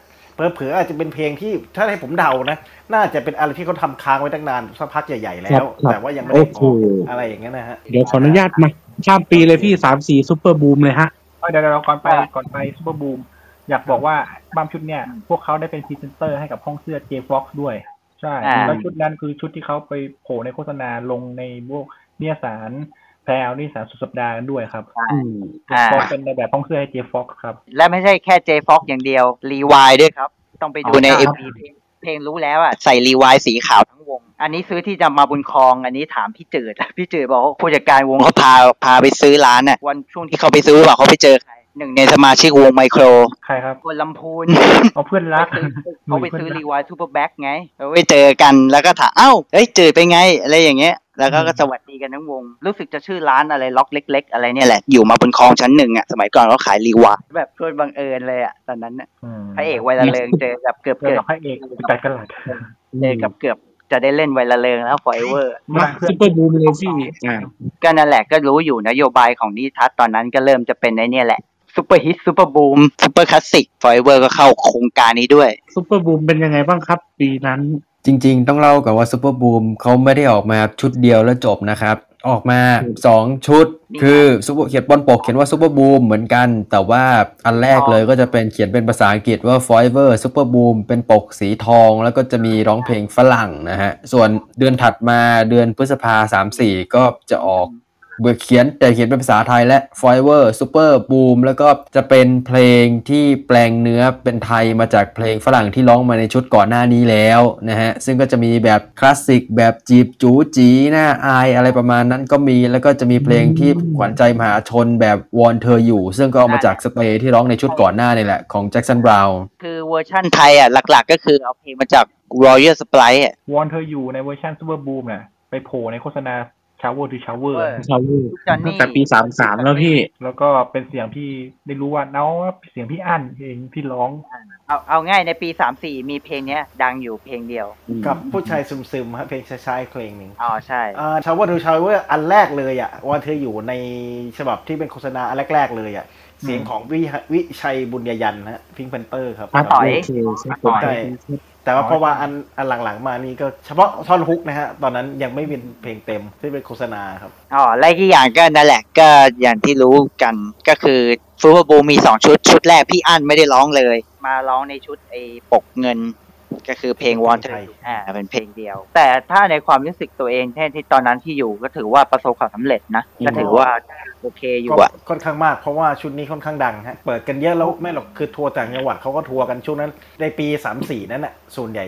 ซูเปอร์บูมนี่ออกกันเยอะมาก อย่างเช่นที่ดังก็นอกจากไฟเวอร์ก็เป็นสเตทเอ็กเพสลุงตู้ ตู้ ดีเล ซู ย เปอร์บูมก็ช่วงนั้นเลกเก้แอมบัตเดอร์ไงครับกำลังดังนะ ใช่ ฮะ ใช่ ที่โฆษ วัน ณา เดอร์วันด้วยครับพี่ ค วั รับ นวันเดอร์วันด้วยครับ วันเดอร์วันอ่าแล้วก็ลุงแล้วก็ลุงดอนด้วย ลุงดอนนี่ ดอนสารเบียบก็ ดอนซุปเปอร์บูมและซุปเปอร์ฮิตอ่ะเออ พี่แซมจอมวิรนันท์ด้วยฮะ พี่กุ้งด้วยพี่กุ้งตรงสิทธิ์เจ๊ก้อยพรพี่มนต์ปีแห่งซุปเปอร์ฮิตอ่ะ เอ้ยปีแห่งซูเปอร์บูมฮะแต่ว่าช่วงนั้นอะทำภาษาอังกฤษกันหลายคน ยกเว้นที่ไม่ได้ออกภาษาอังกฤษก็จะมีดอนกับก้อย อ่าดอน แล้วก็ภัยจิต ใช่ แต่ไม่มีซ u เปอร์บูมภาษาไทยครับ น่าจะเป็นอัลบั้มเดียวที่เฟเวอร์ชุดเนี้ยค่อนข้างคนรู้จักเยอะแล้วก็มันกล่าวว่าขายได้ค่อนข้างดี น่าจะเป็นขายดีได้ชุดหนึ่งเหมือนกัน ใช่และอีกอย่างหนึ่งมันเป็นทางถนัดของเขาด้วยเพราะเป็นเพลงที่เขาเล่นตั้งแต่สมัยเล่นกลางคืนน่ะแต่แต่ถ้าในในยุคนั้นนี่ทัดคนเดียวที่ไม่เกี่ยวข้องกับซุปเปอร์บูมซุปเปอร์อะไรสักอย่างก็คือพอติกชิโร่ไง ไม่เคยยุ่งเลย ไม่มีใครกล้าไป พี่แจ้ด้วยไหมฮะ อ๋อตอนนั้นพี่แจ้เหมือนจะไปอินเทอร์นอลแล้ว ไปแล้วไปแล้วไปแล้วครับไปอินเทอร์นอลแล้วฮะ แต่พี่แจ้เคยมีแจ้โรลิต้า อ๋อโลลิต้าเออแล้วก็สุนทราพร อั ณ์ นนั้นตอนหลังและตอนมาออกกับ Internal แจ้สุนทราพรออกประมาณปี 32 ครับ นั่นแหละ แล้วซูเปอร์บูมเนี่ยกระแสเป็นไงบ้างฮะพี่ดังใช่ไหม นี่ เยี่ยมเลย อัน แล้ว นี้ ก็พวกเขาได้ได้สปอนเซอร์จากโกดากด้วย แล้วก็รู้สึกยังเจฟ็อกด้วย เพราะยังเป็นใส่เสื้อของเจฟ็อกเขาอยู่ แต่คือสังเกตได้ว่าถ้าอันไหนที่เป็นซ u เปอร์บูมจะโฆษณาสนับสนุนโดวยโกดักทุกศิลปินเลย และที่จำความได้ตอนเด็กๆก็คือนั่นแหละชช่องเก้าเมื่อก่อนรายการมหากรรมเพลงฮิตอะไรพวกเนี้ยก็โฆษณาบ่อย แล้วก็มีอีกวงหนึ่งครับที่ใช่โกดากด้วยของของนิทัศน์ก็คือวงโดมิเนนต์ หน้าปากเสียไง อ่าปีนั่นแหละอันนั้นก็ไล่มาประมาณสักต้นปี 35มั้ง ใช่ใช่นั่นแหละ ปานามาใกล้ๆกับปานามา ปานามาด้วย ตอนนั้นฟอยเวอร์แพ็กไปกับอ่าบางทีก็ไปแพ็กกับสเตทเอ็กเพรสบ้าง บางทีก็มีอ่าปานามาหรือกับโดมิเนนต์ด้วยบ้าง ที่โจโจ้ได้ร้องเพลงคู่คู่ อืม กับที่ดำกันด้วย ก็มาเล่นหยิกแก้มกันนั่นแหละแล้วก็พี่โจโจ้แต่งตัวเป็นโจ๊กเกอร์อะครับ โอ้ อ๋อยุคนั่นแหละสามสี่สามห้าแล้ว แล้วก็มาเริ่มมีจุดเปลี่ยน เพราะว่าสมาชิกหายไปแล้วหนึ่งคน ใครเอ่ย ก็คุณสาพลจุลวงศ์ไง ไปแยกออก อืม เดี่ยว ปีสามห้าไปออกชุดเดี่ยว แต่ว่าคือคือไม่ไม่ได้เกี่ยวกับว่าไม่มีปัญหาอะไรกันใช่ไหมแต่ว่าคือโดนแยก ใช่ โดนจับแยก ไม่ก็นั่นแหละก็เหมือนตามนโยบายอะแหละว่าอ่ะ ตามตลาด พี่ คุณก้อยบางที่มนต์ยังโดนจับแยกจากโอเวชั่นมาแล้ว อ่าใช่ใช่ถูกต้องครับ แต่สุดท้ายแต่สุดท้ายก็ไม่ประสบความสำเร็จ หลังจากนั้นปีสามหกพี่อันก็ก็หมดสัญญากับนิติทัศน์แล้วก็เข้าไปเป็นประจวดของการบินไทยครับอืม หลังจากนั้นก็ฮิตเป็นปันต่อเลยพี่ นั่นแหละก็สมาชิกก็เหลือเท่าเดิมเหมือนเหมือนเหมือนวันแรกที่เข้าค่ายแล้ว แต่คราวนี้ก็เริ่มปีสามหกป่าวะคิดเป็นตันอะ สามหกครับสามหกครับ สามหกสามเจ็ดมั้งเออนั่นแหละ แค่ห้าคนนะครับ ชุดนั้นแต่ผมจำไม่ได้ว่าใครออกไปคนหนึ่ง พี่เก๋ออกไปครับ อ๋อ พี่เก๋ไปอยู่เบื้องหลังใช่แล้วเออพี่เก๋ออกไปด้วย ต่อมาพอเก็บพี่เก๋ไปเป็นโปรดิวเซอร์ของนิติทัศน์แหละก็ทำไอ้นี่ไงปิยพงษ์ผิวอ่อนน่ะ จันโว นั่นแหละแกไปเป็นโปรดิวเซอร์ให้พี่ตุ๊ก มันเหมือนกับว่าช่วงนั้นน่ะเป็นเป็นช่วงแผ่วปลายของนิติทัศน์พูดกันอย่างนี้นะว่าย้อนกลับไปช่วงประมาณปี 35 เนี่ย ช่วงนั้นก็เป็นเหมือนเป็นพวกโปรเจกต์ลักษณะแบบเนี้ยมันยังค้างๆกันอยู่อย่างนั้นนะนะ สังเกตได้ว่าช่วง 36 ช่วงช่วงฮิตเป็นตัน อืม ก็มีความแผ่วๆลงมาหน่อยนึง แต่ตอนนั้นอ่ะคือออกมาสองชุดเลยจำได้ ใช่ ออกมาเริ่มต้นอ่ะสองชุด คิดเป็นตันเป็นการเอาเพลงสตริง วันเอกชา มา ตรี ร้องบางทีเอาเพลงสอง แล้ว ตรง เล็ก ว่า แล้วก็พวกแมคกินทอสด้วยครับ ไม่หรอกเพราะว่าตอนนั้นพี่เรนโบว์เขาก็มีข้ามเวลา เออ ไง ใช่ ตอนนั้นออกมาชนกันเลนโบว์ สมาชิกก็เลยเหลืออยู่ประมาณห้าคน เพราะว่าพี่เก๋กับพี่พี่ช ชา พี่เจอ ไปอยู่เบื้องหลัง ก็เลยกลายเป็นว่าพี่จุนต้องเป็นกีตาร์เดี่ยวในชุด แล้วก็ ใช่ พี่กอฟก็โยกมาเล่นคีย์บอร์ดเต็มๆไม่ไปแตะเครื่องเป่าละ เอ๊ะอย่างนี้ยุคนี้เนี่ยเรียกได้ว่าจำใจออกหรือเปล่าพี่ พูดตรงๆนะพูดไม่ได้แบบดินทาอะไรกันนะครับ เพราะว่ามันถือว่าเป็นเรื่องของธุรกิจดนตรี เรื่องอดีตไปแล้ว เขาเขาเรียกว่าเป็น contractual obligation ก็คือว่ายังมีสัญญาที่ค้างกันอยู่ อืมก็นั่นแหละ ถ้าพูดภาษาไทยก็คือว่าจำใจออก ได้พูดแบบชาวบ้านนะนะ บางทีผมผมเดาวนะถ้าแบบตาตาที่ท็อปป้าแบบศิลปินแบบเอ้ย อยากจะออกงานใหม่ แต่ว่าค่ายมันมาอย่างนี้ มันก็เลยต้อง เอาออกไป ตาม สิวะ เออ เหมือนกับสมาชิกที่ ถ้าจะไม่ผิดพี่ก๊อฟเคยพูดว่าเขาเขาเคยพยายามเสนองานชุดใหม่ไปแล้ว อ่า ทางค่ายบอกว่าทางค่ายไม่มีนโยบายที่จะทำงานชุดใหทำม่ใหม่ แล้วก็ตลาด ยังไม่รู้ว่าจะเอาไปลงตรงไหนตลาดตรงไหนอะไรเงี้ยครับพูดง่ายๆงานถูกปฏิเสธไปอะครับ ต้องมาทำอะไรอย่างเงี้ยครับ ถ้าในช่วงยุค 90 ช่วงต้นๆน่ะ ค่ายที่เบอร์ต้นๆ ก็น่าจะรู้นะว่าเป็นสามนั่นก็คือแกมมี่คีตา RS แค่นั้นนิติทัศน์ ไม่ได้อยู่ในสายตาเลย นิติทัศน์อะรอดจากพิกชิโร่พี่เอาตรง ใช่ ก็ได้พอติ๊กเนี่ยแหละ ประคองประคองค่าย แบกค่าย เดลแมกมันทำค่าย พอติกก็จะนั่นแหละงานเดี่ยวของแกเป็นผลงานแกจริงมาตลอดอะไรเงี้ย ใช่ ยินดีต้อนรับสรพแล้วก็ ดูห้ามหาชน อ่านั่นแหละงานของแกเพียว เคยพูดว่าถึงจุดตรงช่วงเนี้ยแกรู้สึกอิ่มจริงๆเพราะมัน อืม ว่ามันไม่ต่างอะไรจากตอนเล่นกลางคืนเลยนะ แค่เอา อืม เพลงที่ที่ตัวเองเล่นกลางคืนนะมาอัดใส่เทป มีโคเวอร์หนึ่งอืม ใช่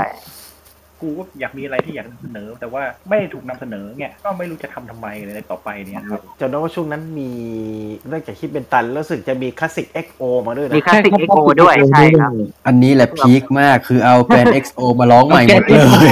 ใช่ ใช่ ก็ก็เขาชื่อบอกอยู่แล้วเขาว่าคลาสสิกเอ็กโอ XO กะจะเอาแกเอ็กโอมาทำอยู่แล้วอะครับ ใช่ แล้วเมื่อก่อนช่อง 5 กับช่อง 9 โฆษณาบ่อยมาก มาก และภาพ MV ส่วนใหญ่ MV สมัยนั้นก็คือ MV จากคอนเสิร์ตที่ไปทัวร์ต่างจังหวัดนั่นแหละ ก็พี่ดำใส่สูตรท้องมาลัยถือไม้ เออ นั่นแหละ คอนเสิร์ตอะไรนะ มหาราชา คอนเสิร์ตอะไรอะ วั วัน น วันพ่อวันแม่ อ๋อแล้วก็เออคอนเสิร์ตเบียร์สิงห์แล้วก็คอนเสิร์ตฉลองเอ่อสถาปนาโรงเรียนอะไรเนี่ยแหละ เออ นี่ด้วยพี่คอนเสิร์ตสะพานมิตรภาพไทยลาวด้วย นั่นแหละ อ๋คือ อย่อาลืมนี่นะครับ งานเลี้ยงของรัตนโกสินทร์ประกันภัย อ๋อใช่ เออ เขาสปอนเซอร์ ใช่ ส ใช่ ปอนเซอร์หลักของนิติทัศน์ ช่วงนั้นรู้สึกว่ามันจะมีโครงการแพลตโฟเกิดขึ้นมาแล้วอ่าจริงๆว่า มีแล้วครับโปรเจกต์บิ๊กมีแล้วค ใช่ รับ โปรเจกต์บิ๊กนี่แหละ แล้วก็นี่ช่วงนั้นก็เลยมันเลยเหมือนกับเป็นช่วงที่ที่พอดึงพวกไฟเบอร์ดึงใครไว้ก่อนได้ไงเลยต้องหากินกับตรงนี้ไปก่อน ตอนฮิตเป็นตันเนี่ย พอเหลือห้าคนเนี่ย พี่ดำเขายังต้องเล่นคีย์บอร์ดอยู่ไหมไม่แน่ใจ แต่จะถือร้องอย่างเดียวเนาะ น้องนำอย่างเดียวครับไม่มีเล่นพี่ดำไม่เล่นแล้ว อ๋อ แล้วก็รู้สึกว่าการเล่นคอนเสิร์ตตอนหลังๆมาเขารู้สึกว่ามีความจืดๆลงเขา ไม่หรอกเขาเรียกว่าเล่นให้มันจบๆไปครับพี่ถ้าเป็น คล้ายๆอย่างนั้น ผม นะ พูด คล้ายๆอย่าง แล้ว นั้น ส่วนให น่ะ ญ่มันเป็นงานนั่นแหละงานหลวงซะมากกว่าอะไรอ คย่ารับ งที่บอกอะ อ๋อ งานลาชันเทอร์เกียรติ งานอะไรสถาปนาโรงเรียนสถาปนาบริษัท มันก็น่าน่าจากจากจากที่ที่ท็อปว่าครับ ว่าแบบเออวงก็แบบพยายามจะไปนำเสนองานใหม่แล้ว แต่ว่าค่ายไม่ตอบโจทย์ทำให้ แต่ ผ ก็ ล ยัง ก ไม่ ระทบ หม ว่า ดนะครับพี่ เพราะว่าปีสามเจ็ดเนี่ย นิติทัศน์ก็เอาอีกแล้วเมกาแดนบ้างอ่ะ ทีนี้ กระแดนเออเมกระแดน มีหมดทุกคนโฟเอเวอร์ก็โดนครับคราวนี้ ไม่ใช่หรอกฉันก็ซื้อด้วย เมกระแดน ที่ฮาก็คือว่าได้เห็นลุงดอนมาแล้วโย่อะฮะ ก็ในยูมีช่องเก้าอ่ะเห็นว่าทุกวันเลย ไม่หรอกคือมันเป็นว่านิทัศน์เนี่ยเขาชอบจับกระแสนะสังเกตนะ ช่วงนั้นน่ะผมก็เริ่มโตๆแล้วแหละ ช่วงสิบสี่สี่เจสสิก้าเจดัง แล้วบอกแกทางเป็นดังมาก อืม ก็ไม่รู้อีท่าไหนยังไง เอาละทีนี้เอาละกูเอาบ้างกูเอาบ้างกูก็มีรับรองทำมาทีโหยไม่รู้กี่ก๊อปปี้อ่ะโดยโดยใช้ทำนองเดียวอย่างนั้นแหละแล้วก็แต่งแต่งแต่งมาไม่รู้กี่เพลงเออมีทั้งทำนองแมกกาแดนแบบแบบเพลงเร็ว กับแบบเพลงช้าก็มีนะอ่านั่นแหละไอ้ไอ้ทำนองเมโลดี้อย่างนั้นน่ะแบบเพลงช้าก็มี แล้วก็มีทำนองตอนหลังมาก็มามีปาวุ้นจิ้น เอออ่า ใช่มีเขาเป็นชื่อ เออปาบุญจินเนี่ยอยากบอก forever โดนจุดนั้น ครับเล่นร้องเพลง Can Let Go อะครับเพลงปาบุญจินเวอร์ชันภาษาอังกฤษนะครับ อันนั้นอยู่ในอัลบั้มเลิฟซองครับหนึ่งสอง ยกกองหนึ่งสองก็ปีเดียวกันเลยครับพี่สามเจ็ด มันเหมือนกับว่าปีสามเจ็ดเขาออกกันมาแบบทั้งแมกกาแดนเริ่มส่งออกอะไรบ้า ไม่ ง หรอก ไม่ พี่ รู้ ผมพูดต ไง รงๆนะนิติทัศน์เขาก็เริ่มดรอปๆแล้วฮะ ก็ก็เขาหมดบุกแล้วอะครับ นี่ทัดกู เปิดเฝอเฝอมากอะฮะ ช่วงนั้น มันมันมันออกมาเยอะ แต่ก็ forever ก็ก็พอเกาะๆได้นิดหน่อยอย่างเงี้ยฮะ ก็พอให้ได้ให้ได้ตื่นเต้นนิดนึงอ่ะ เรามาเลิฟซองหนึ่งสองแล้วก็เปาบุญจิ้นเนื้อฝรั่งเลยดีกว่าครับพี่ ปีสามแปดแล้วใช่ไหมข้ามมาแล้ว ใช่ใช่ชุดชุดเช้าจริงๆนะทีนี้ โอ้โห ผมว่ายิงแผ่วเข้าไปเลยฮะ ช่วงนั้น อันนี้คือเป็นชุดที่ผมแบบเออไม่คิดว่าจะได้ยินนะฮะจนกระทั่งพี่ท็อปเขาส่งลิงก์มาให้บอกว่าแบบเออ For- เคยฟังหรือยังฟอยเวอร์ร้องเพลงเพลงจบปอบุญจิ้นเนื้อฝรั่งอะไรอย่างเงี้ยผมก็ฮะมีด้วยเหรออะไรประมาณ นั้น ก็คือผมสารภาพนะครับ นี่คื ว่า เทปเบอร์ที่ผมซื้อเองจริงจัง ชุดเลิฟซองเนี่ยแหละเพราะว่าด้วยอันนี้สงส์ปาวุ้นจินไง แล้วก็ตอนนั้นจะมีวงฝั่งสิงคโปร์ครับ คือเอาเพลงจีนเนื้อภาษาอังกฤษอ่ะมาร้องก็คือวงโตเกียวสแควร์เขาฮิตกันมาก แล้วก็เคยแบบมีเพลงไปติดชาร์ตในเมืองไทยด้วย ก็พี่ทักคงเห็นโอกาสนี้ละมั้งบอกว่า เฮ้ย กูก็มีโตเกียวสแควร์ของกูนะ ก็เลย อ่ะไฟเวอร์ทำให้หน่อยอุ๊ยโอเคโอเคโตเกียวสแควร์เวอร์ชันไทยก็ได้ แล้วก็เพลง Can Let Go เนี่ย MV เนี่ยไปถ่ายกันที่ท่าเรือคลองเตยอะครับ โอ้ใช่ ที่ดาวไป ใช่ ยืนอยู่บนคอนเทนเนอร์อะครับ ใช่ใช่ใช่ แล้วตอนจุดนั้นแหละที่พวกพี่เขาคุยกันว่า พวกกูมาทำอะไรที่นี่วะ กูทำอะไรลงไปเนี่ยครับ อะไรด้วยแล้วก็อย่างที่บอกไปอะครับว่ามันเป็นช่วงแผ่วของดีทัศน์กันด้วย แล้วก็วงก็เริ่มรู้สึกอิ่มด้วย แล้วรู้สึกรู้สึกว่า เริ่ม เฮ้ย แล้ว มันไม่ใช่ตัวพวกกูแล้วว่ะพวกพวกกูอยากนำเสนองานแต่ไม่ได้นำเสนอแล้วมันต้องมาทำอะไรเงี้ยเพื่อมันไปตามสัญญาเขากำหนดเอาไว้อะไรเงี้ยครับบาย ก็คือออกให้มันจบๆไปพี่ เออและอีกอย่างหนึ่งปีสามแปดก็คือเข้าของสัญญาปีสุดท้ายพอดีด้วย ใช่ เอ้ยเดี๋ยวนะฮะ อันนี้ตกไปผมตกไปนิดนึงคือช่วงปี 35 เนี่ย พี่ดำเขาก็ไปร่วมโปรเจกต์ซูเปอร์ฮิตใช้ชื่อว่าเมดเล่ซูเปอร์ฮิตมันไม่หยุดร่วมกับเอ่อ อใช่ใช่ใช่ นอนสารเบียบ ตู้ ครับ ดิเลก แล้วก็ตี วงคิดตั้น ค ด้ รั ว บ ยครับ อ่า อ๋อใช่ ค ใช่ รับช่วงปี 35จำได้ ชุดอ่าไฟเบอร์เลิฟยูไฟเบอร์ที่เป็นปกขาวอะครับ ครับผม น่าจะเป็นชุดท้ายๆ ชุดท้ายๆแล้วที่ไฟเบอร์พยายามทำงานให้ครบสัญญาครับ แล้วก็เอาเพลงภาษาอังกฤษมาร้องอีกชุดหนึ่งด้วย แต่ว่าผมว่าเพลงบางเพลงมันก็เคยฟังแล้วในชุดซูเปอร์บูมก้อนเลิฟเลิฟยูไฟเบอร์ตอนชุดช่วงปี 30 ด้วยครับ เอามาบันทึกเสียงใหม่ในไลน์อัพที่เป็นห้าคนเนี่ยครับทุกคนในห้องสังเกตดีๆนะครับ ในปกนั้นน่ะพวกพี่ก็ทำหน้าแบบขอไปทีกันมากเลย อีกแล้วว่ากูอะไรอย่างนี้ใช่ไหมพี่ใช้คำนี้ได้ไหม ใช่อารมณ์อย่างนั้นคือแบบว่าเอาโอเคโอเคกูทั้งมันจบๆไป โอ้ แล้วก็เซ็งๆเบื่อๆกันขนาดที่พี่ดำยังยังไม่ค่อยยิ้มสดใสเลยอะครับ คือได้เห็นความความเหนื่อยของพวกพี่ในในชุดนี้กันแล้วอะครับ แล้วก็เป็นที่น่าเสียดายด้วยว่า ปีสามแปดมันก็เป็นปีที่ไวเบอร์ยุติลงแบบจริงๆด้วย แล้วก็พร้อมๆกับวงอย่างเรนโบว์ด้วยที่เขา เออเรนโบว์พร้อมกันด้วย ครับ ใช่ ครับอืมใช่ เอ่อคอรัสฝันสลายอะครับ อืมเอาจริงๆนะ นอกจากฟอยเวอร์สลายแล้วนิติทัศน์ก็เริ่มจะสลายแล้วเหมือนกันฮะ จะจำได้ว่าปีนั้นน่ะ ขนาดแม้แต่ติ๊กเบอร์ 5 ยังยังไขไม่ค่อยได้เลย เอ๊ะแล้วหลังจากปีสามแปดแล้วเนี่ยฟอยเวอร์ก็ถือได้ยุบวงเลยใช่ไหมฮะ ยุติวงครับ ไปแล้วนี่ ก็พี่ดำก็ไปทำอะไรอย่างอื่นแล้วด้วย เพราะว่าพี่เขาบอกว่า เฮ้ย ไปไปมามาๆกูจะเกือบสามสิบแล้ว กู อืม ดูไอ้พวกนี้มาทั้งชีวิตเลยนี่หว่า อืม ลงลงๆว่ากูต้องการอะไรทำอะไรกันแน่นอกจากเล่นดนตรีไงครับ ก็เลย ครับ แล้วพี่พี่คนอื่นเขารู้สึกว่าเขาอยากทำงานเป็นศิลปินที่มันแบบจริงๆจังๆหรือนักดนตรีทำอะไรที่มันหลากหลายขึ้นเงี้ยด้วย ครับ ครับ ก็เลยเลิกดีกว่า ก็พี่จืดเคยให้ข้อมูลไว้นี่ว่า แยกกันไม่ได้ทะเลาะกันเลยหรอก พอละเออเล่นกันมาสิบกว่าปีแล้วอะไรเงี้ยครับ เล่นมาตั้งแต่พี่ดำพี่ดำยังอยู่มัธยมจนกระทั่งเนี่ย เข้าสู่ พี่ เลข ดำ เลขสาม พี่ แล้ว ดำจะสามสิบอะพี่ เพราะว่าสมาชิกในตอนนั้นก็สามสิบสองสามสิบสามกันแล้ว มีพี่ดำมาเพิ่งจะสามสิบเงินเท่าไหร่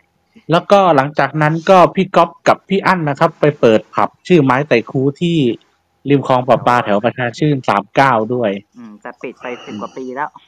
ใช่ปิดไปแล้วครับ ส่วนพี่ปีชาก็ทำธุรกิจส่วนตัว พี่ดำก็อยู่เมืองนอก อืม พี่เลิศก็เล่นดนตรีอยู่เหมือนเดิม พี่จุนด้วย อ๋อส่วนส่วนพี่ดำอ่ะนอกหลังจากที่ไม่ได้เป็นศิลปินอะไรแล้ว แกก็ไปทำงานอยู่ Total Access Communication ก็คือ ม ดีแท็ในปัจจุบันนี่แหละ รู้สึกปัจจุบันนี้ไม่รู้แกยังทำอยู่ป่ะนะ แต่รู้แต่เนียว่าตอนเนี้ยไปอยู่ที่เมลเบิร์น แกเปิดร้านอาหารไทยอยู่ที่นั่นนะฮะชื่ออะไรไทยสักอย่างผมจำไม่ได้ปาร์ตี้ไทยหรืออะไรสักอย่างประมาณนั้นนะฮะ แล้วก็พี่ปีชาก็ทำธุรกิจใหญ่โตเลยอยู่เมืองนอกเหมือนกัน พี่อั้นก็ออกจากเออร์ลี่ออกจากการบินไทยก็มาทำธุร กิจส่วนตัวบริษัททัวร์เนี่ยแหละ อ่าพี่ก๊อฟว่ายังไงครับ เหมือนทำธุรทำร้านอาหารเหมือนกันแต่ไม่ใช่ร้านไม้ไต่คูมาก่อนนะรู้สึกเป็นร้านอาหารอิตาเลียนเนี่ยแหละอยู่แถวๆก็คลองประปาเหมือนกันแต่เป็นแถวข้างมอธุรกิจบัณฑิตก็พี่เก๋ก็เปิดห้องอัดฟอยเวอร์สตูดิโอพี่เก๋ ใช่ แล้วก็ทำแล้วก็ทำวงด้วยทำคล้ายๆ วงเดอะพาเลตแต่ชื่อวงแกชื่อวงวินโดว์ อะไรครับหลังจากนั้นพี่จืดก็มา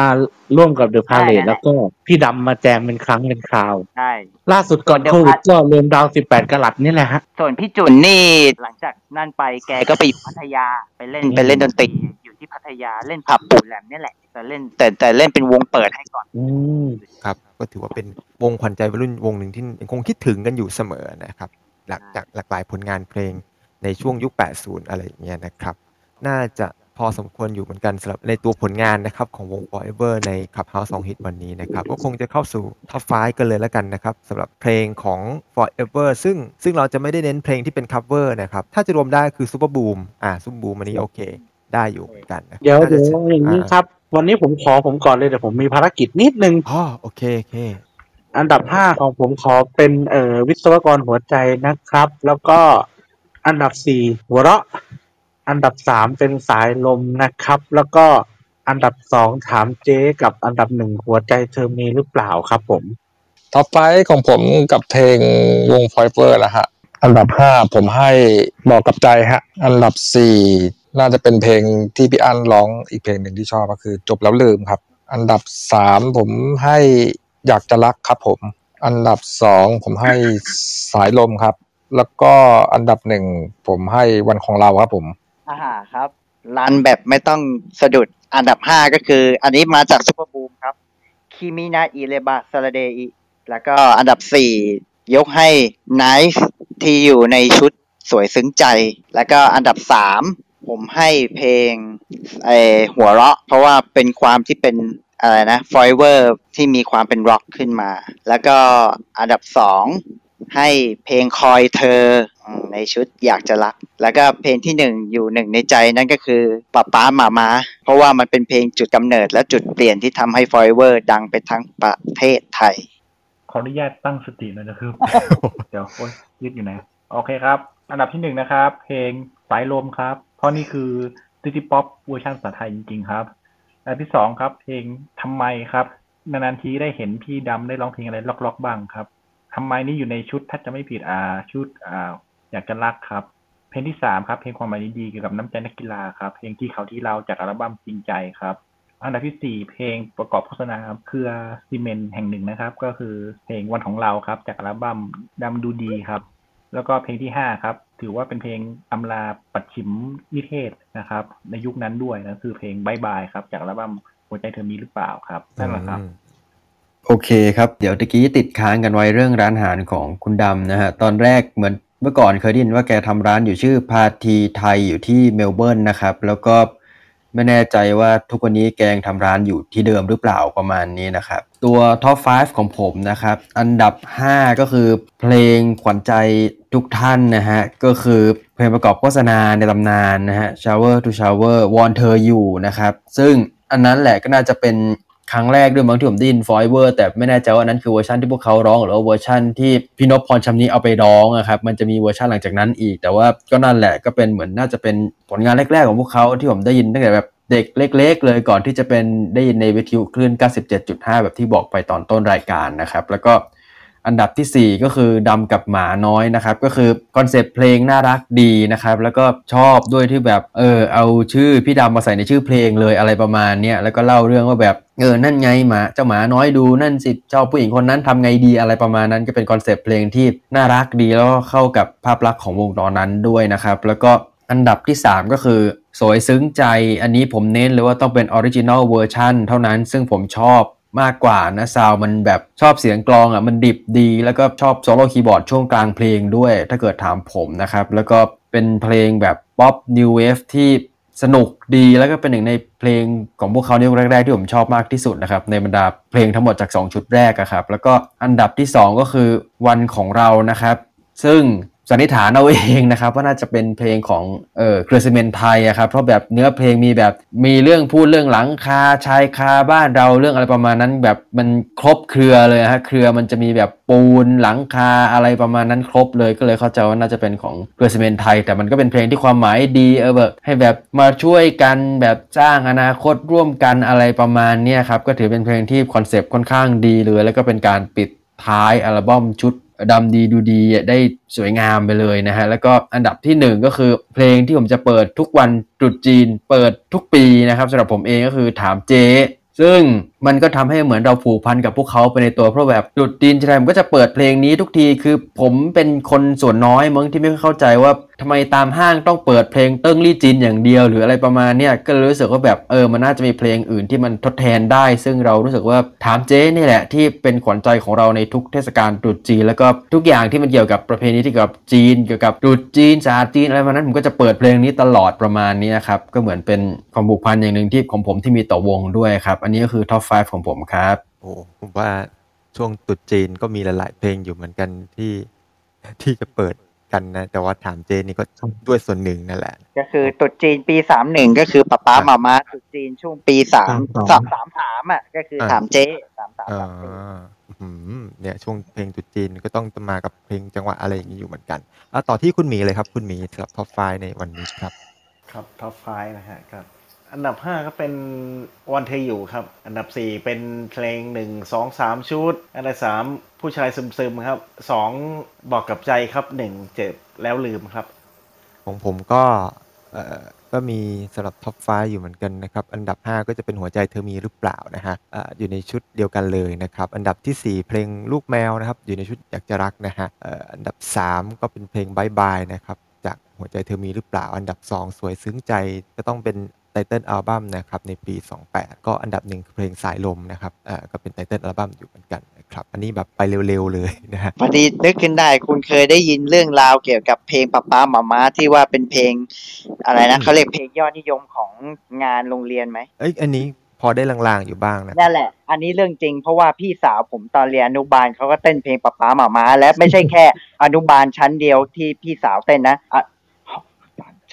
ชั้นอื่นก็ใช้เพลงนี้แทบจะทั้งโรงเรียน ใจเย็น เจเจเจเจเจเจ มันหายใจแทบไม่ทันเลยแบบ มีห้างครับมาบอกผมว่าเราลืมเรื่องหนึ่งฮะ เออ ฟอ เรื่ ย อง เบอ อะไร ร์บางถนนไหนก็ตลกคาเฟ่อย่าลืมฮะน้าเต่า อ่า บอกว่าภูมิถามเจียวนะฮะ นั่นไง อ๋อแล้วก็ลุงดีดอกมะดันแกก็เคยพูด เนี่ย มีเพลงหนึ่งก็ไม่รู้อะไรกัน โอ้ป้าป้าโอ้มาม่าโอ้ป้าป้ามาม่ามาม่าจบแล้ว จบแล้ว ทั้งเพลงมีแต่เกี่ยวกับแม่สองคนจะไปไหนก็ไม่บอก เนี่ยดังเนี่ยเอาเขาจะเอาสองเพลงนี้มาร้องแล้วรู้สึกดำดีพ่อสีหนุ่มเคยเอามาร้องด้วย อืม ด้วยด้วยด้วยด้วย พ่อสีหนุ่มเคยเอามาร้องนะ แต่ของน้าเต๋าก็จะเป็นถามเจียวดูก่อน อันนี้จำได้ขี้เส้นเนี่ยเนี่ยสมัยก่อนเนี่ยเขาจะเอาสองชุดเนี้ยแหละที่ตลกเอามาร้องอ่ะเพราะว่ามันดังทั้งประเทศอ่ะตั้งแต่ชุด ใช่ เข้าใจถึงหรือเปล่าแม่งดังทั้งประเทศ รู้ไหมครับว่าเพลงดับดีดูดีถามเจ๊เนี่ย มีศิลปินหมอลำคนหนึ่งเอาไปร้องเลยนะฮะ ใครเอ่ย เฉลิมพลวรคำครับ อ๋อพ่อใหญ่ห ชุดชุดสวนหมัดนะครับ ม ครับชุดนั้นจำได้ว่าเอาเพลงนี้ทัดมาหลายเพลงเหมือนกัน โอ้ ทั้งทั้งรักสีดำทั้งป่าชะนี้เออ ม นั่นแหละแล้วก็ลงไปถึงดับดีดูดีกับถามเจ๊ด้วย แสดงว่าสมัยนั้นลิขสิทธิ์ยังไม่หรือว่าเขายินยอมป่ะอันนี้ น่าจะยินยอมครับ มาขอ ช่วงประมาณปีสามสี่อะครับ ช่วงสามสี่สามห้านี่แหละครับ อ๋อถ้าอย่างนั้นน่าจะยังไม่ทันผมเพราะว่าผมมารู้จักพ่อใหญ่หามเอาตอนหลังๆว่าไปอยู่ท็อปไลน์เดมอนเพิ่งรู้จักตอนนั้น ก็คือยังตกใจเอเอ็มเปิดไอ้ยอันนี้ไอ้ยทำไมเสียงแปลกๆอ๋อเฉลิมพลมาเรื่องเพลงสปริง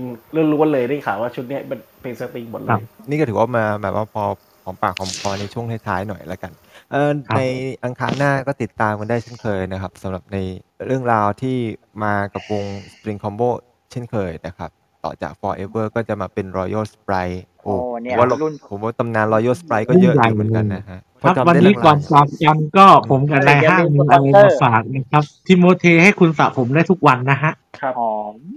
แต่จริงๆ เทปนี้มีวักทองอย่างหนึ่งนะฮะวักทองก็คือก็ตามนั้นแหละฮะ ตามนโยบายค่ายนั่นแหละ ๆเสียงเหมือนเลยฮะ ใช่เลย ก็อังคารหน้าติดตามได้นะครับสำหรับเรื่องของ Royal Sprite ใน Clubhouse Song Hit ในช่วง3ทุ่มอังคารหน้าครับ ฟังกันย้อนหลังก็ใน YouTube ขับ House 2 Hit แล้วก็ฟังในหลากหลายช่องทางสตรีมมิ่งทั้ง Spotify Apple แล้วก็ Google Podcast นะครับ ซึ่งซึ่งก็จะได้ฟังประมาณช่วงวันศุกร์วันเสาร์เช่นเคยนะครับอ่าไงก็ขอบคุณทุกท่านแล้วกันนะครับ ที่มาพูดคุยแล้วก็รวมไปถึงทุกท่านที่แวะเวียนมาฟังในขับ House 2 Hit ในวันนี้ด้วยนะครับ ไปแล้วเจอกันใหม่นะครับอังคารหน้าครับสำหรับวันนี้ไปแล้ว ครับ สวัสดีครับ สวัสดีครับ นั่นแหละนโยบายค่ายนั่นแหละ คิดอะไรบ้าง ไปตีกอล์ฟไปถามเจ๊ไหม